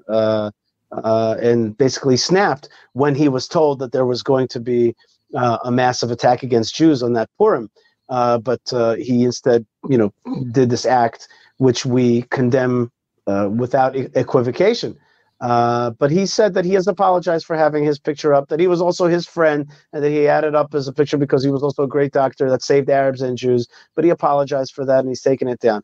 People have noticed his, his moderation, and his moderation is something I'm very proud of not only for the purposes of moderation, but also for the purpose of getting real legislation done. He is a pragmatic person who is also a very skilled uh, uh, uh, advocate uh, in Supreme Court in Israel. He's he's one of Israel's great lawyers. Uh, he's known as a civil rights lawyer and, and, a, and a great litigator. Uh, and so from that place, from from the place of he was once convicted for putting up a you know a, a, a racist sticker. That's it. Uh, the rest of uh, the rest of the accusations were, were dropped.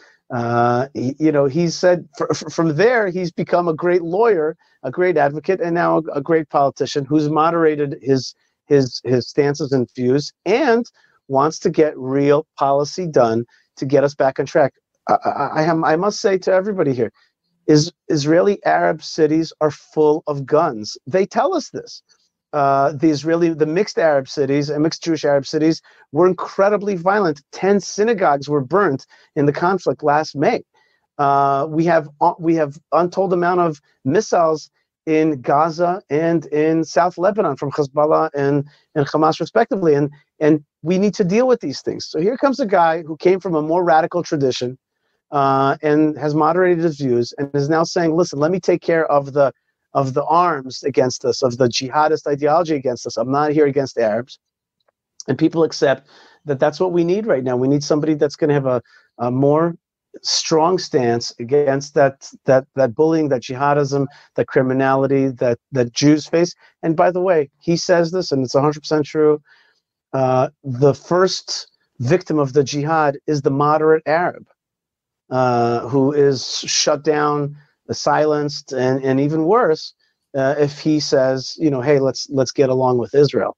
So uh, the the phenomenon of Itamar Ben is really the phenomenon of Israelis being tired of uh, uh, of, of persecution and wanting to live am chofshi be'artzenu under God. And you'd say to Jewish leaders in America, um, get to know him, listen to him, maybe meet the new him, find common ground, maybe the things you could work on, and the things that you reject, feel free to reject. But the Israeli people have spoken, so sort of better to work with and better to understand. What would your message be to them? Yeah, and and what is this whole I must say that the atmosphere of America, which is this div- divisive atmosphere, uh, you know, you're afraid of of us in Israel broadcasting onto you. Like, calm the rhetoric down a little bit. Like, bat it down, relax. Like, this is uh, Tom Friedman wrote an article saying like the Israel that you knew is gone actually the Israel that you used to know is back, which is the tough Israel, which wants to push back on the bad guys. That's actually Israel's original uh, kind of heritage. And American Jewish leaders, like guys, like what? Why Israel's not going anywhere? You're not going anywhere. Let's have a let's let's calm the.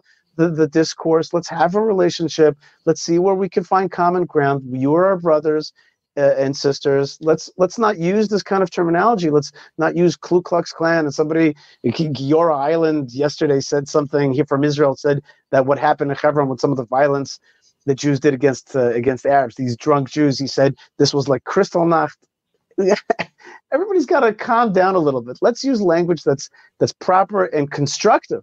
Uh, and and I think that I wonder what agenda it serves uh, when people use language like that? Uh, is it is it to popularize themselves, or are they really so used to this American d- divisive atmosphere, or do they want to get in the headlines? Uh, but it's not helping the common person understand Israel, and understand Israel's needs. And, and my life for the last uh, you know 25 years has been to to bridge the gaps between Israel and the diaspora to make sure that we're one people and to to get us together on the on the project of, of building the Jewish state wherever we are uh, I don't find this this language helpful, and and I hope that maybe maybe if I continue helping the Ben Gvir team, I'll I'll try to manage, uh, you know, a greater connectivity between those those leaders and and Itamar Ben Gvir and and people who think like him. Rabbi Broide. Wow, that's incredible. I'm just wondering, is he involved at all in uh, in your work with Chevron? Uh, no, those are two separate things. Uh, those are two separate things. Hebron is a city. Hebron is a tourist attraction, an educational platform. Uh, that's one thing. But he does live in Hebron, and so uh, the the way I got close to him is that a lot of people that that know me and and whatever I do in Hebron, you know, recommended to him. I actually came to him and I said to him, "Listen, I, I think you're going to need my help for this campaign." And he's like, "You know, you're a great guy. I heard a lot of good things about you, but uh, I don't need an English language." Uh, you know, I don't need any any help in that department. And then like Right. a week later, uh, Senator Menendez of New Jersey, you know, came out with this radical statement saying, you know, that that if Itamar Ben Gvir gets into Congress, uh, it, it gets into Knesset or it becomes a minister, that will hurt the U.S.-Israel relations. I mean, it was such an absurd statement.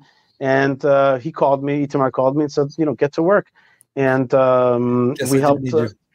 yeah, and and and and these are absurd statements that that would not be accepted in, in within any other democracy. Nobody would would would would. What, what, kind of colonial, you know, uh, you know, impulse is that to tell a people, you know, what their government should be, a democratically elected ally? It's just absurd. And uh, Itamar Ben-Gvir made that point with a great uh, press release. Uh, and Netanyahu himself said, "Hey, you know, Menendez and co, calm down. Uh, this is this is our country, and, and we're not a banana republic, and we're not going to be, you know, talked to in that way. And and this comes from love, and uh, you know, we, we have a right to elect our leadership, and I think Senator Ted Cruz has done a great job also making that that point heard, uh, and others. Uh, so And it should be said, Um, Bob Menendez generally is a is a dear friend of Israel who's done great things, which is a- why it made- it made headlines because it was so unusual for him because he is really a a staunch friend and and we're so grateful. Particularly, we need bipartisan support. So, Yisha, I want to move over to something else. I I just I just want to say Yeah. that the the, the Ben Gvir uh, uh, press release said that. Right. It thanked Senator Menendez for all of his good work towards Israel. It did not attack him. It just said, you know, let's respect each other's rights and please get to know me before you you make states, statements like this. Absolutely. You wrote a, an article I loved. You wrote a great article. And because it said something that I believe deeply, only you have infinitely more credibility to say it than I do. And it was after our, our fellow Floridian Ben Shapiro spent Sukkot in Israel and did a major event with Jordan Peterson and um, and was asked at that at that sold out event about why he doesn't make Aliyah. And you wrote an article afterwards talking about Aliyah being non-binary, that maybe a younger version of you felt, hey, Jews, either you're with us, you make Aliyah, or if you didn't make Aliyah, you're not with us. And the reason it resonated deeply for me, and, and, and people who know me know I feel passionately about this, is the following reason. I am I have two siblings. They both live in Israel. My parents are in Israel right now. They spend half the year in Israel. And I desperately want to be in Israel. I would be in Israel. I believe we belong in Israel. And here in our shul, we don't talk about if, but when we will live in Israel. We, we celebrate those who've moved to Israel. We bring in and we host people like this conversation we're having right now. We're not shy. But I find that many people who've made Aliyah have a phenomenon that, you know, I like to call their, their Aliyah snobs. And what it means to be an Aliyah snob is somebody who maybe spent a good part of their life, certainly their youth, maybe even their adulthood. And from the day they moved to Israel, they no longer understand how anyone could live outside of Israel. And rather than positively appeal to and collaborate and invite, they actually alienate. So, so I, in my social media presence, will often speak about Israel or advocate for Israel. And there's a whole, I, I am ready for it. I already get ready for it. It's a cadre of people who will post publicly or write me privately. If you really cared about Israel, you'd make Aliyah you know, or why are you doing a night for Israel that is a thousand Jews and non-Jews, and we hosted last year. We're very proud of it. If you really cared about Israel, you'd make Aliyah. Or something happens, or if if there's a question or a conversation about anti-Semitism, they'll write, well, if you're afraid, really, you know, you kind of they don't say this, but almost you almost deserve this because really you should just just make Aliyah. I was in Israel recently. I had several family simchas, and and and at, at both of them, frankly, in two different cities. I won't mention where. And I'm, I get ready for this already now. How many people will come over to me and say, Rabbi, if you just go back and get up on the bima and say you're making aliyah, the whole show will go with you. So really, you're like the problem. Ezra Nehemiah, you know, we start to go through Jewish history together. I'm the problem, and it's so unhelpful, and it so makes me think twice before posting something, advocating positive, speaking out, because I don't want to get that onslaught of the aliyah snobs. And I loved your article because what you essentially say is aliyah is not binary. You're not either there or here. Aliyah, Israel is a central mission of the Jewish people. Torah learning in Israel, the Jewish people in Israel. We have three pillars: Am Yisrael, Eretz Yisrael, Torah Yisrael. It's core to who we are, what we daven for. It's part of our life wherever we are. The kibbutz galios is not only geographic; it means our attention and our efforts and our and our contribution is from wherever wherever we are. And I have this dream. We've talked about it. We worked on it recently. We didn't follow through on that project. If you're listening, stop getting in touch. We did not follow through on a particular project. But I have this dream that says instead of Vacation Village and instead of Century Village, a seasonal community in America, why can't we, for those who say, I want to be in Israel, I belong in Israel, I need to be, I will be in Israel, I'm not yet ready to make Aliyah, but I can spend my summer, I can go for Chagim, not an apartment I use seven days a year and, and raise the, the, the cost of living for all the Israelis in that neighborhood who can't get an apartment, but create a space, create a, a sort of vacation village, a, a create a bungalow colony, just like the phenomenon in America that people go for a season. Why can't we put together a group of people who say, I want to live there for a season? I can't live there all year yet. I want to live there for a season. So I love that article. And, and you basically, I, I guess I'll pose it to you this way. Did you accept Ben's answer? Right, Ben, a little bit caught off guard, which he isn't often past guest of Behind the Bima and our neighbor. So Ben kind of looked a little bit and he said, "Look, I think my shlichus, my mission, my I'm making a difference there." And many Israelis did not accept that, did not like that. One might have thought you'd be among them. Instead, here you write this article that says, essentially, you know, I sort of accept that. It's not binary. We need friends everywhere. Could you elaborate a little bit more on that? I have to tell you that I'm uh, very moved by your question. Uh, it's something that I'm that I feel very strongly about, and I I wrote that article. It came out of me out of a, some a lot of experience, and I I didn't know if people all understood it what I was writing, and and you really you know you know understood what I was saying, and and I'm I'm very I'm very gratified and touched by that, and it it's um I got a lot to say about that, but I'll I'll tell you a little stories that I I was uh, once um reading a book called Millionaire Mind somebody told me to read this book. And sometimes, you know, sometimes you read a, like a, like a non-Jewish book and it gives you like a ha'ara, like an understanding in, in the Jewish concept. And he says, if you want to be a millionaire and you're a kind of guy that walks past the millionaire's house and you kind of curse them or put an ayin hara on them and you're kind of jealous of them, if you don't know how to bless that other millionaire and just say, God bless you and may you continue to be successful, you'll never be a millionaire. And I was like, that is so true. That's what I want to be in this world a person who draws positivity and light, blessings for people. I don't want to go to America and say, oh, you're, you're building another shul here. What are you needed for? Come to Eretz Israel. I want to bless you. I want to come here and send you a blessing, send you a connectivity. I want to look at you. So I start my speeches a lot of times, I, or end my speeches. I say to people, I want to bless your rabbi. I want to bless your mikvah. I want to bless your kosher food. I want to bless your school and bless the shul. And then I say, let's take a step towards connectivity to, to Eretz Israel. What's the step that you're going to take?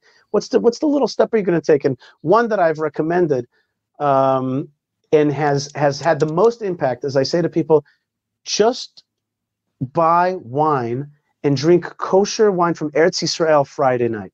Friday night, make kiddush on wine from Eretz Israel and tell your kids and tell your neighbors, this is wine from the Holy Land. Not because I'm supporting the Holy Land. So Holy Land supporting me. It's going to go into my veins. And, and this is the this is the water that Eliyahu drank. I'm going to drink it now. And here I am. And if you're in, I was just recently in Aventura, Florida. It's Sarah's tent. And you could buy, I don't know what they have in Boca, but but certainly in, in Sarah's tent, you could get wines from like every part of Eretz Israel. In short, we've got to build bridges not cut bridges down. We, we, we, we need to support people. And I know so many people who are lawyers who come for the summer and these men work at night while their wives and kids you know grow up in Eretz Israel for the summer because they could do because the kids are up. I know lawyers in America, this is from Cardozo Law, who hire only Israelis Uh, not only, but like a lot of Israeli lawyers, so that they could give Israelis parnasa. We, we, we, we have so many things that we do, so many steps that we take. How many people in your community now also own an apartment in Israel? How many people in your community send their kids to the army or to Aliyah or to yeshiva for a year or two, whatever it is? We, we are building bridges. And to come to people and to be snooty, which is a human instinct, you know, but it, it's not building bridges. It doesn't bring people any closer. It's just a mistake. And you, you pointed it out better than I could. It's just a, it's just a mistake. It's not the way to do it. And people have their situations. They have their parnasa. They have their their their moms and dads. They have their kids in the school. They have uh, they're afraid of this or that. There's a million reasons that their wife he wants to go, but she doesn't want to go. She wants to go, he doesn't want to go. I mean, I see that all the time. Uh, and so so instead of telling people like, "Wow, you're you're up a creek because your wife doesn't want to go," I tell them was okay. So what step are you going to take? You know, what what little thing? You know, are you going to come for the summer? Are you going to budget every year a trip to Eretz Israel? Um, send your kids to camp in Israel, one of those OU camps. Uh, you know, send your daughter to go to Bar Ilan. You know, if your son says, "I want to go to the army," let him. Uh, and of course, I always tell people buy an apartment. That's that's. I don't even tell people to make aliyah. I said buy an apartment. It's good for your money, and it, and it cha- maybe you'll tell me maybe changes your halachic status in terms of uh, if you should keep one day or two days in Eretz Israel. Our job is to put put people in the game, not out of the game. Our job is not to be snooty to our brothers and sisters, but to, to, to hold hands. our job is to bless uh, the, the communities around the world and, and, and, and give them a light of Israel. By the way, when people send money uh, to support them, what is, what is money? Money is your sweat, your, your, your, your effort. In Hebrew, another word for money is damim. It's your blood, and the blood has the neshama in it. The, the Torah tells us. So part of you is making aliyah. Your money is making aliyah to Eretz Yisrael. It's like it's your your your hard efforts is going to Eretz Yisrael. I respect that so much. And I and by the way, there's another group of people. There's the people who make aliyah, but fly. There's you know you go to Modin or what do you call it Chashmonaim there. These are all guys and gals who ladies and men who like fly. I have a my good friend Dr. Wiesen who is a is a doctor in Florida, but he lives here in Efrat, and he and he flies to to to to Florida, you know, once a month for a week to to do uh, emergency medicine there's so many ways to like to like to to to live it and the Kodesh Baruch has given us a time of of Ayinu Kicholmim. He's opening it up. Why should we why should we close it? Say no, you got to be just like this. This is the way to do it. Hashem has given you an opportunity. You know you know you know that there's 11. I counted 11 direct flights from the New York New Jersey area to Israel every day. Every day, 11 flights. And from Florida, there's there's there's many flights, and I'm thankful to daily. allow Daily is from American Airlines. They just announced it. Right. That's right. And you have a lot, and, and that's not even the, the, the stopover flights. If you count Right. that and forget about it, then there's tons of, of, of airlines. Kibbutz Galios, yeah. Kibbutz Galus, that's exactly it. Shivat Zion, we're building together. Now, what I ask is, what I do ask is, can we get around the idea that the mission of our time is to help build Eretz Israel? That we're, that the central big project of the Jewish people is the building of Yerushalayim and Eretz Israel. That's our central project, no matter where you are. Let's get around this idea that that's the project of our life, of our of our time, of mm. these generations. But you know what? Like BRS, for God's sakes, that's the shul that's like We'll try. That's- and I'll just tell you, by the way, for all those listening, if I got up, Rabbi Broide, if I got up and said I'm making Aliyah next week, who's in? How many people would come? Maybe you. Maybe. Not Yeah, even necessarily. Fir- First of all, I would I would be on that flight with you. That, that's not one. why I'm not going. Right. That's not why I'm not going Right. because people wouldn't come. But it's a, it's a misnomer. Life's complicated. It's new. It is complicated. People have all kinds and you're on of reasons, and shlichut, and you're on shlichut. You're teaching Torah there. You're bringing uh, generations up, and That's not, yeah, I was just Yeah, at but the, your the- light, your light, that that that Yeah. positivity and that connectivity, and it's it's so refreshing. We love it. Thank you. it, it's it's it it came from real life experience. It came from flying to America and realizing that I don't want to be that guy that doesn't spread the love and the light. I want to be the guy who brings a spark of Eretz Israel, and by the way, takes a spark back uh, uh, to to Eretz Israel and brings the best of America back. Kitzer Maisa, let's not be snooty to one another. It doesn't bring anywhere. Let's love. Let's Amen. have to Let's hold each other's hands. Let's Amen. strengthen the diaspora Jewish community. Let's let's get around the, the, the project of Israel. Let's take small steps that we can uh, to to love one another and and and to be on the same page. Amen. Rabbi Broide, final word. I love it. Do you? I'm just wondering. Do you see a lot of the children of those living in America now making Aliyah and bringing their parents? Do you see more and more of that happening?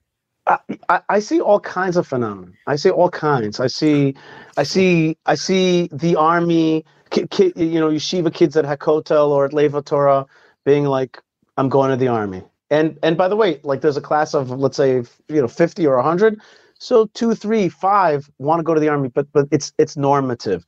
I see American Jews sending their kids to Israel. That's become totally normative for the year and, and staying later. I see parents more supportive of kids saying, I want to stay in Israel. Right. I see that.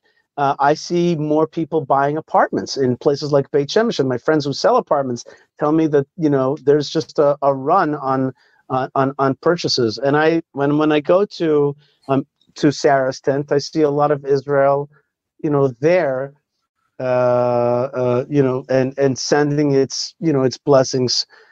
Kids are, in short, uh, that's what that's why back to the other question of Itamar Ben-Gvir, those reform rabbis that made those statements, they're not helpful to anybody. Why should we like promote this idea of, of, of distance? Let's promote the idea of closeness. Yeah, we're not the same. We have different different ways that of of, of governance and, and, and the different survival methods.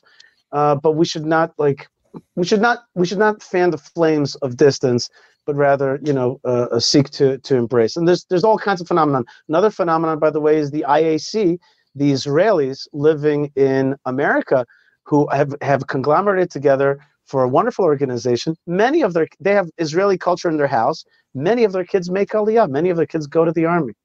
So, Amazing. in short, you know, we, we let, let- you know.